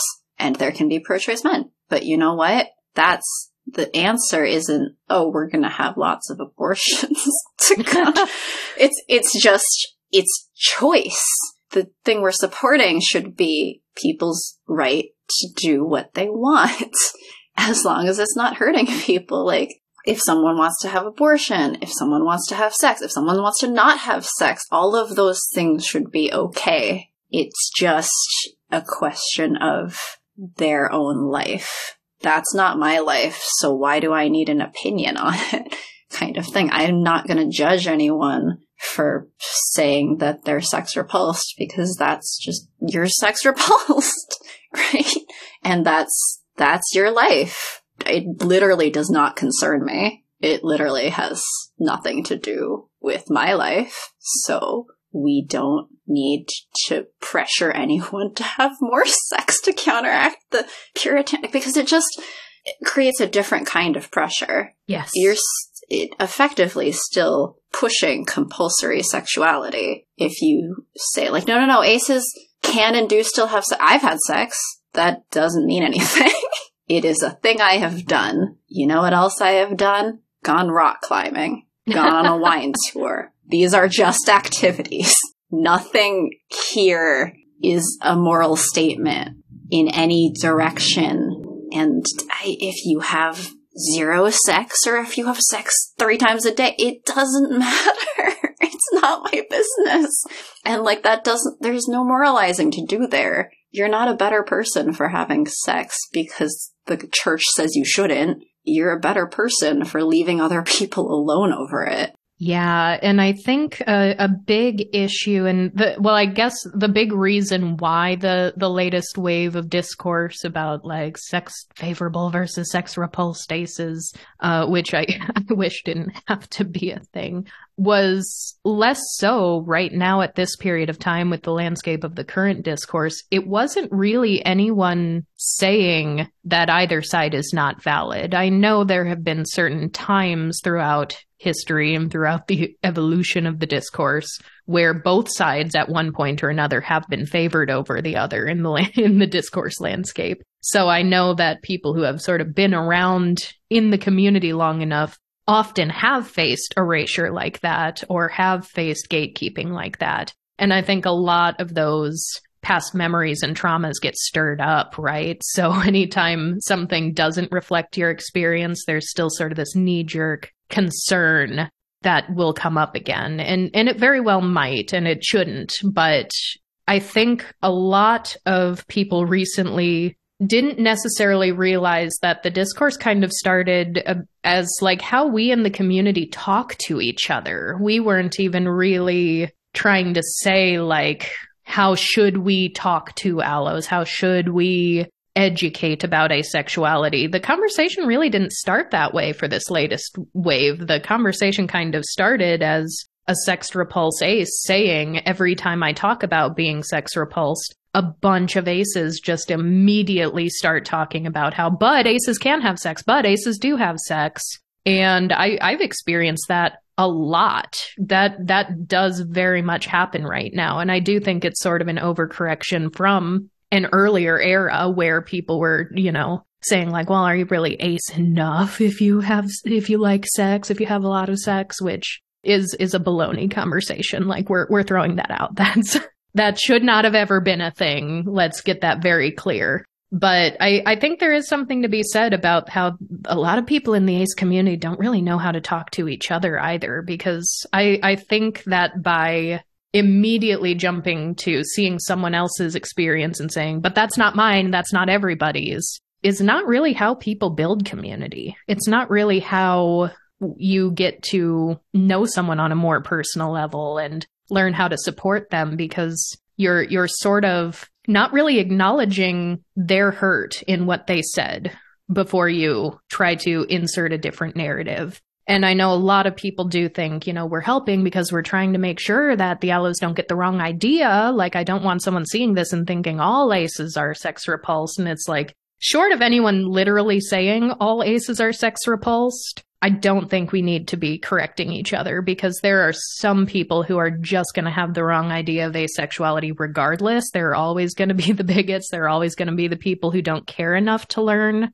And honestly, that is not a concern of ours. And I think treating each other in our own community with respect and acknowledging everybody's unique experiences and our unique intersections and our personal hurts and traumas I think is way more valuable than fearing that we're going to give someone the wrong idea by omitting certain aspects cuz no no Twitter post, no Twitter thread is going to accommodate every single situation.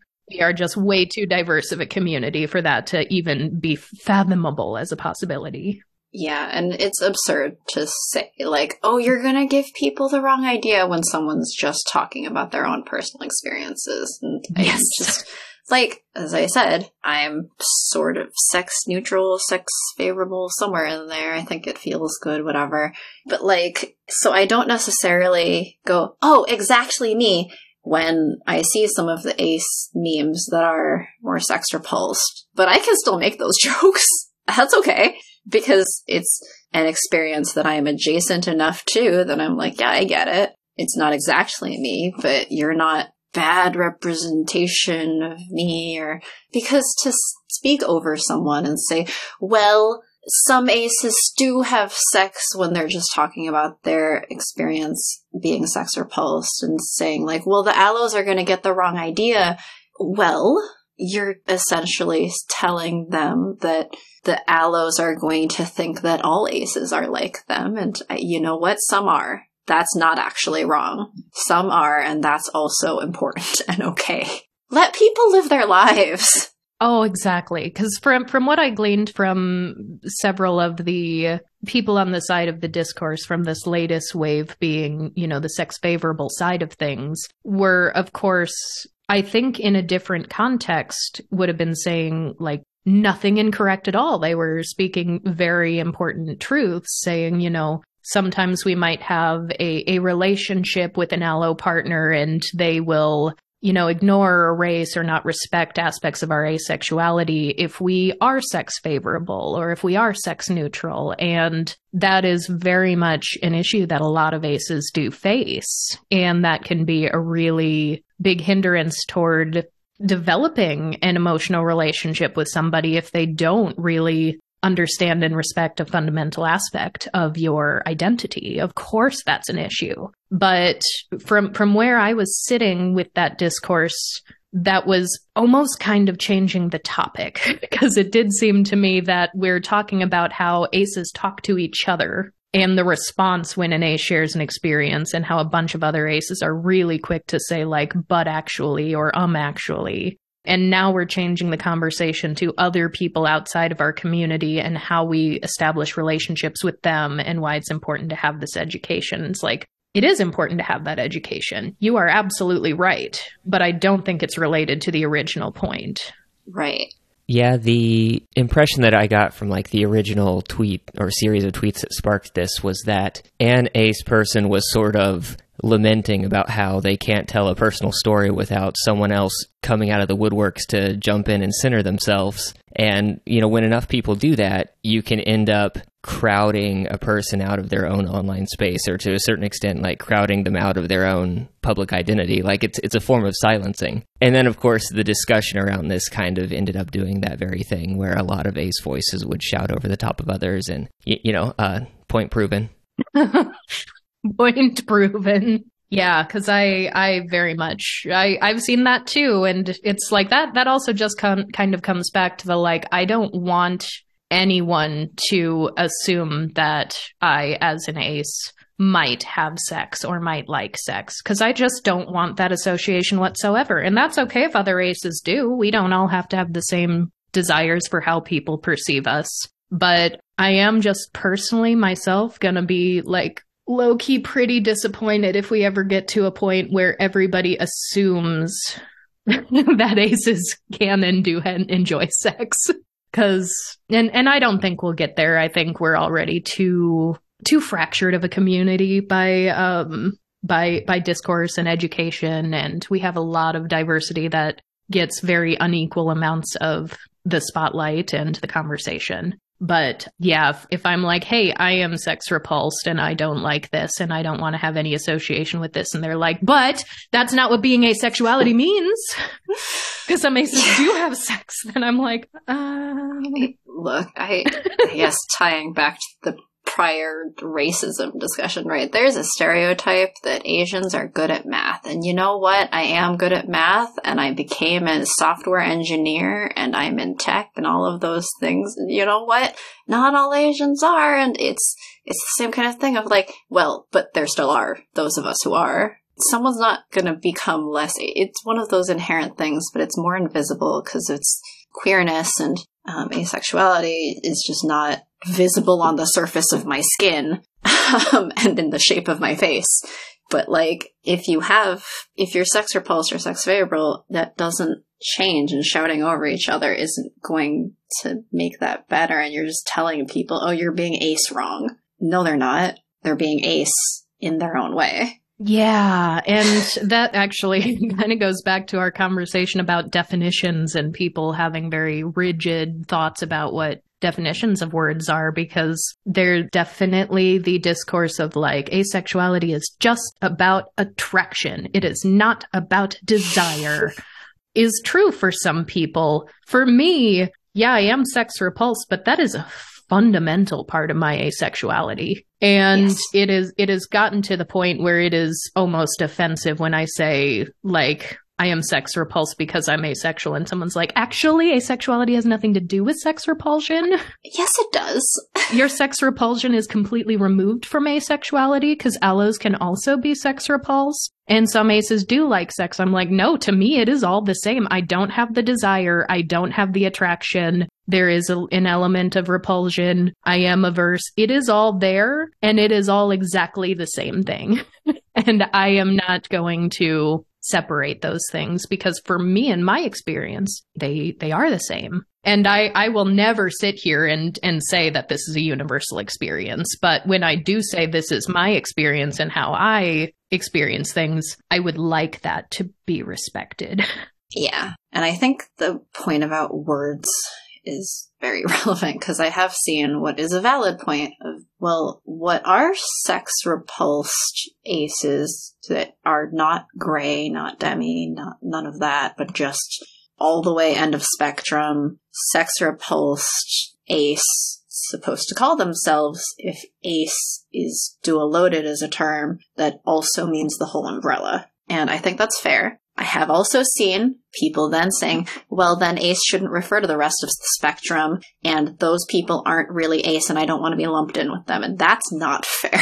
No, like I'm not going to sit here and be like I am more ace than demisexuals exactly. because they sometimes do experience attraction in certain situations. Like, no, it doesn't. Like I have had so many conversations with people who are demisexual or they're gray sexual or they're not even in the gray area in terms of attraction, but they do enjoy like the physical sensation of sex. I don't think I'm more ace than them and I have never made that claim because when I sit down and have a personal, like heart to heart conversation with them, a lot of the societal pressures we face are very similar, or even if we experience them differently, I can identify that they all come from the same place. They come from the same area of compulsory sexuality and allonormativity and amatonormativity. I can identify those all coming from the same thing. So to me, it's like we are all in this together. And we need a community where we can actually sit down and have heart to hearts and really hear and listen to each other. Exactly. So I think it's it's fair to say that there should be another term for specifying because I I understand people feeling like lost or like they're losing something if the label is large enough as an umbrella to encompass all these other people who don't share their experience. Um, and I mean, that's where micro labels are helpful, and demisexuality and gray sexuality are micro labels, and there's further micro labels. Um, I think aegosexuality and the dating sim conversation also really go hand in hand together. Oh, absolutely. But like, I, I think it's fair to say that the people at the end of the spectrum, sex repulsed, absolutely no attraction ever in their lives, should have a term and they felt like asexual should be it, but now asexual means all these other things as well, and they feel lost that there's no term for them. I think that's fair. There should be a term. You just can't tell other ace people that they're not ace because they're not your kind of ace and you want this label all to yourself. That's the part where I'm like, okay, you've gone too far but the people who are shouting over sex repulsed people saying, well, the allos are going to get the wrong idea about us is also too far because all of this is an umbrella and you can stand in different spots under the umbrella and hopefully it keeps all of us dry. Oh, yeah.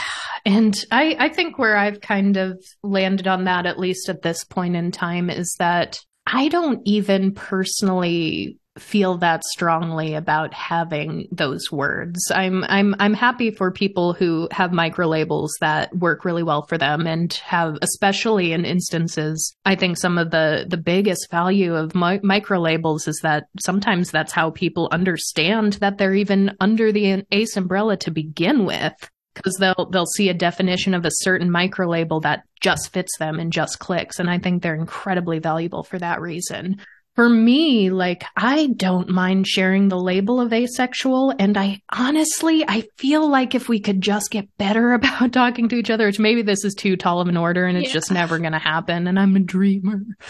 but to me, I think if we can get better about talking to each other, we don't even need to separate them out into so many labels all the time because short of someone saying like, uh, sex repulsion is inherent to asexuality, which is factually wrong, and I think that warrants a correction because that's a broad sweeping statement, and that's that's worth saying. Like, well, actually, that's not true. But if someone says, you know, I am ace and sex repulsion is inherent to my asexuality, this is how my asexuality manifests.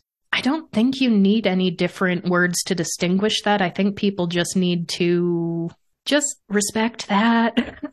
Cause yeah, I, I don't, I don't know. I don't think that necessarily warrants a correction of like, oh, but some, some maces aren't sex repulsed. Cause I don't think that initial statement said otherwise.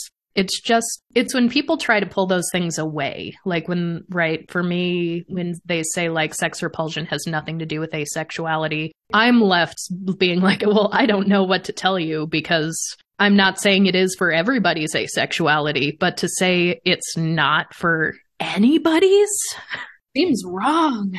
Yeah, I saw a very good comparison for gender dysphoria and trans people, where there are trans people who don't experience gender dysphoria, and there are trans people for whom gender dysphoria is a huge factor in identifying as trans and whatever transition or not transition that people then pursue.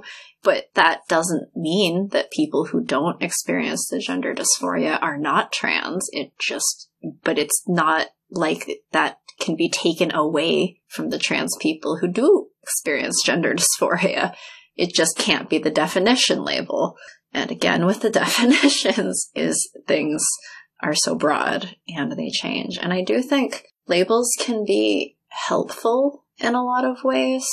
But I, I think of labels very much as like a sticker, a name tag that you put on yourself and you can take it off of yourself or you might not wear that one in, front, in certain contexts. But, you know, it's, it's a tool, not a box.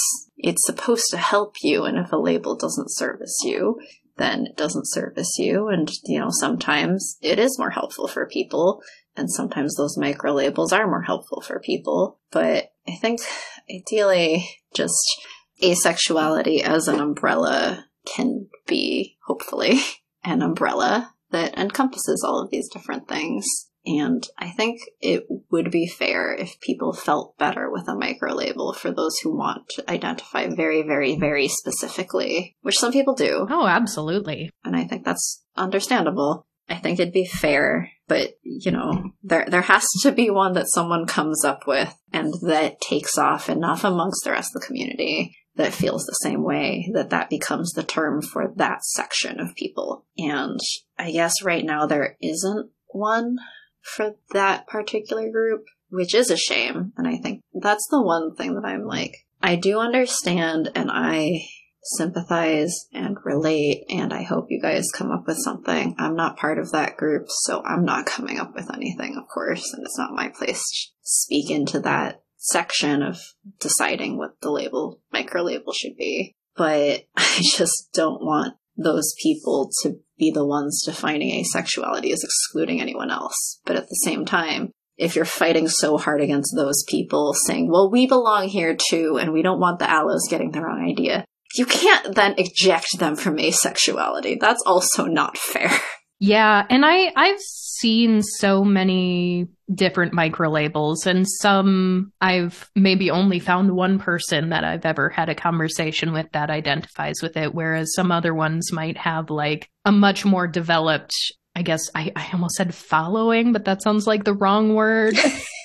People who have adopted that label where you'll sort of start to see the little uh, like budding communities of multiple people using the same word. So I know I have seen some words that have been sort of thrown out as things that might encompass sex repulsion and other different things.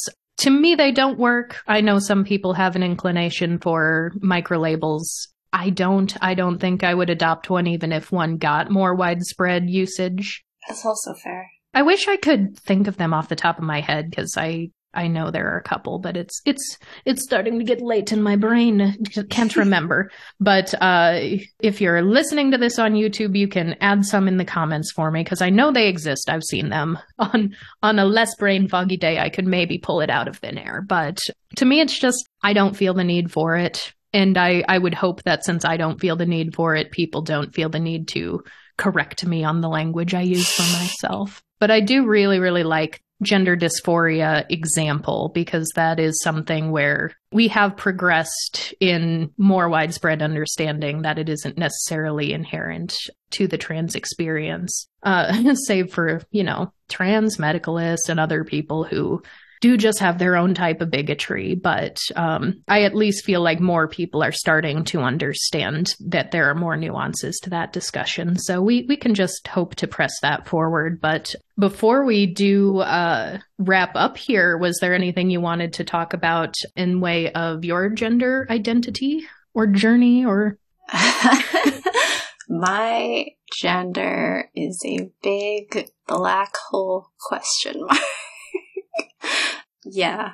So I I go by they she. I guess I probably should have included my pronouns at the beginning and not at the end.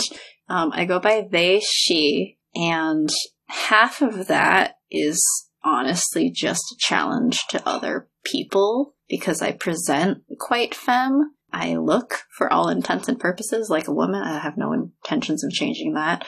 I was born a woman, and that it's essentially how I like to look, but I also, there's something distinctly queer in my gender identity, I guess, or gender in general, that like the number of cis friends versus the number of trans friends, I think, is disproportionate to the average cis person, perhaps, because there's a lot that I relate to where that's that very like presentation is not gender, even though those are also closely tied together. Where I have described my gender as gender void if instead of the definition that you can look up where there is a void where your gender is, Um, my void is a black hole. It is destructive and uh, will consume you.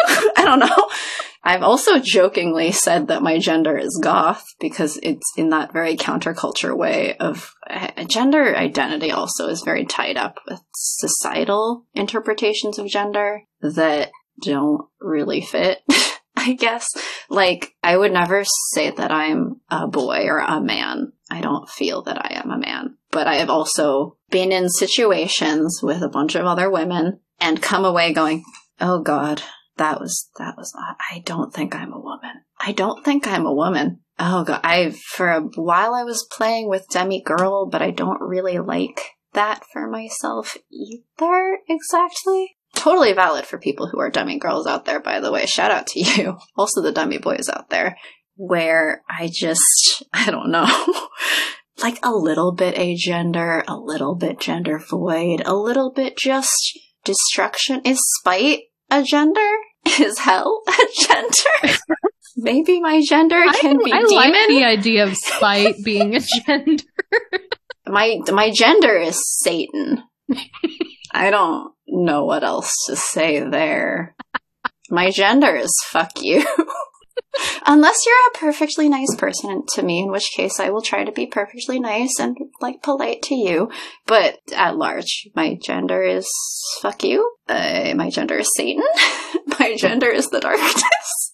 at risk of sounding extremely edgy. but I don't know, just that very, I guess, counterculture thing. And maybe that's also just that I don't feel gender inherently in me. I don't know.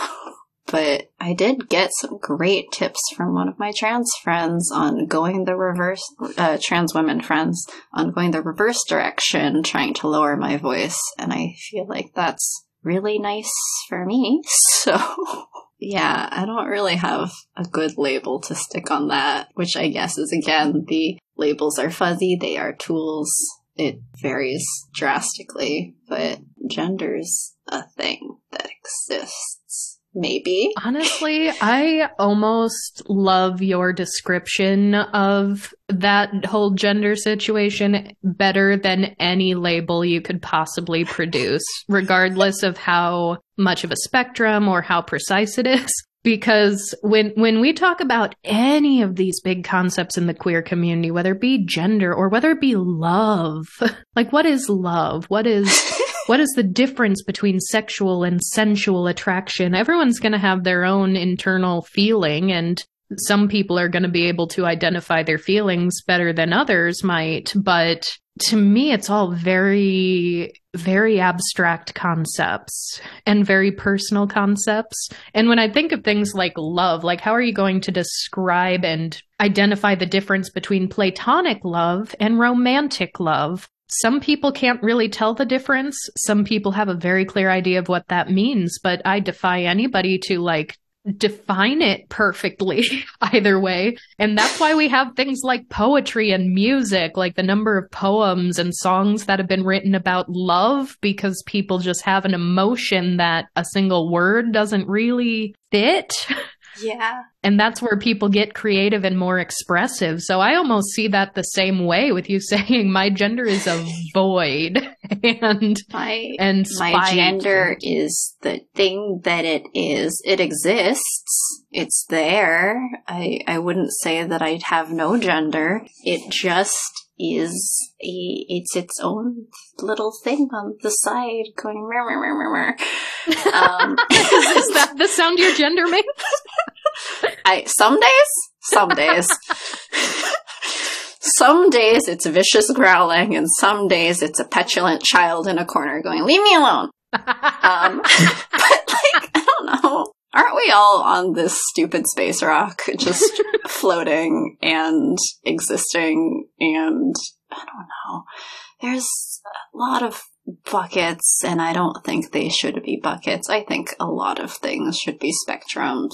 I mean, gender is a spectrum, and I think rather than a spectrum that we usually think of as, you know, a line from point A to point B, that, that it can be a whole little universe. It could be a whole 3D space, a very big one, And same for sexuality. And honestly, asexuality can kind of be the same with all of the like sex favorable, fa- sex positive, sex negative, and all how much sexual attraction you do or don't experience. Like all of that. Spectrum we tend to think of as a line and it's it's not a line. It's it's a whole graph and I maybe you're somewhere on the graph. Good luck. Good luck. oh, that is excellent. I, maybe this section, uh, quadrant A, quadrant one has a micro label. Quadrant three maybe doesn't have a micro label. Sorry, quadrant three, let us know when you come up with your micro label. This section of quadrant one specifically, uh, the the log graph on the section uh, quadrant one is um this other micro micro label. You know, cool, good for anyone on that label if it suits them. Good. Maybe they don't identify themselves by that logarithm, and that's also good. it's it's all great. I just love people. I think people are so interesting and they're all so different and they're all so unique. But then I also hate people, which is a real problem for me. I loving people with caveats. Loving people asterisk. Asterisk, yes.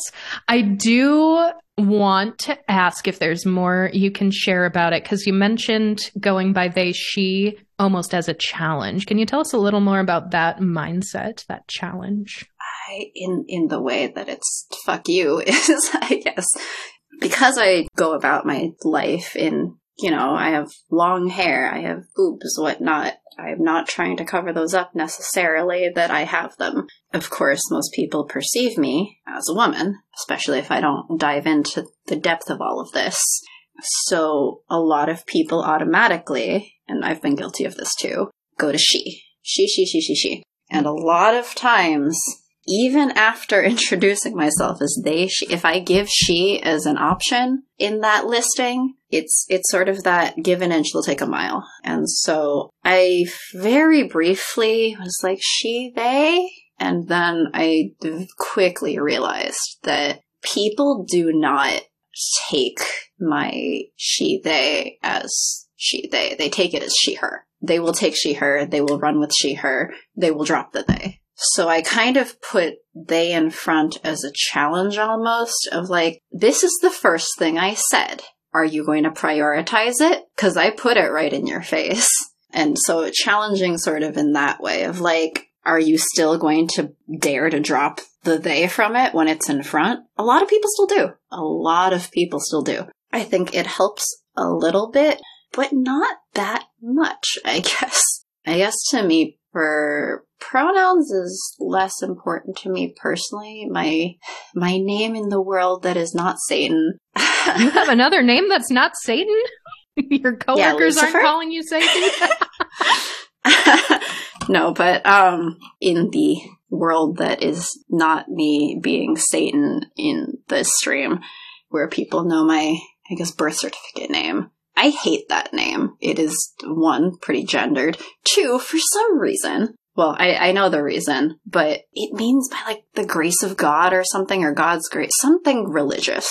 To where my mom has actually gotten questions of like, oh, are you religious? And it's like, no. And I've never looked at someone's name and automatically assumed that they're religious, but I guess that's a thing that people do. Anyway, combination of these things and just I, lastly, and this is why I have the name that I do, is my mom named me after my grandmother who passed away while she was pregnant with me that I never met and she never told me any stories about. So I have absolutely no reason to be even sad about this grandmother's passing or anything. Um, yeah, I'm named Chinese name after that grandmother, and then they just took the nearest English name when I was born. So actually, my I'm the only one in my family who was born in the U.S. Um, the rest of my parents and my brother all immigrated here. So all of them have their Chinese name and then an English name that they chose. I didn't get to choose mine. I was born here. My parents just went, this is your Chinese name. We'll just pick an English name off of that. So I do not like my given name. I don't think it suits me. I don't really like it half the people that I've dated in real life uh, were, or half the people I've dated, I guess, in general, are white. And so I had a sort of pause of like, wait, if I ever got married to one of those people, I would just have a very white sounding name and being like, okay, wait, I don't, I don't want that. I like my last name where it is. Granted, it's near the end of the alphabet and that kind of sucks when things go in alphabetical order, but that kind of sucks. But otherwise, I like it, and I would not want to change that part. But I don't like my first like given name, and that's the part that I change. And so, at the very least, if people don't pay attention to the they she, um, I've started going by like a nickname that is a very neutral one. I just went with the first initial because I think it sounds way better to my ears. I like it a lot better. I don't know if I would go with that as like a permanent name kind of thing. Like, I don't think I would bother getting a name change officially for it, but just the letter. It's good with me. And I mean, some people struggle with that. And to be fair, some people have known me a very long time, and the people who have known me for eight years under a certain name may not switch so easily. But I think that part is more important to me than the pronouns. So I guess for those purposes, uh, my maybe my pronoun is also my first initial. hey, mine as well. But the they she is a challenge in the sense of like, are you going to acknowledge the they? I put it in your face. It's not a second thought. It's it's the first thought. So you're gonna have to like really jump over the they to get to she. And a lot of people still use she, even with that, which is the unfortunate side of it. You know, some some people are more conscious about it than others, but that's the challenge I am issuing to people, I guess. I like it. Well, Satan, where can all our lovely pod people find you outside of this episode?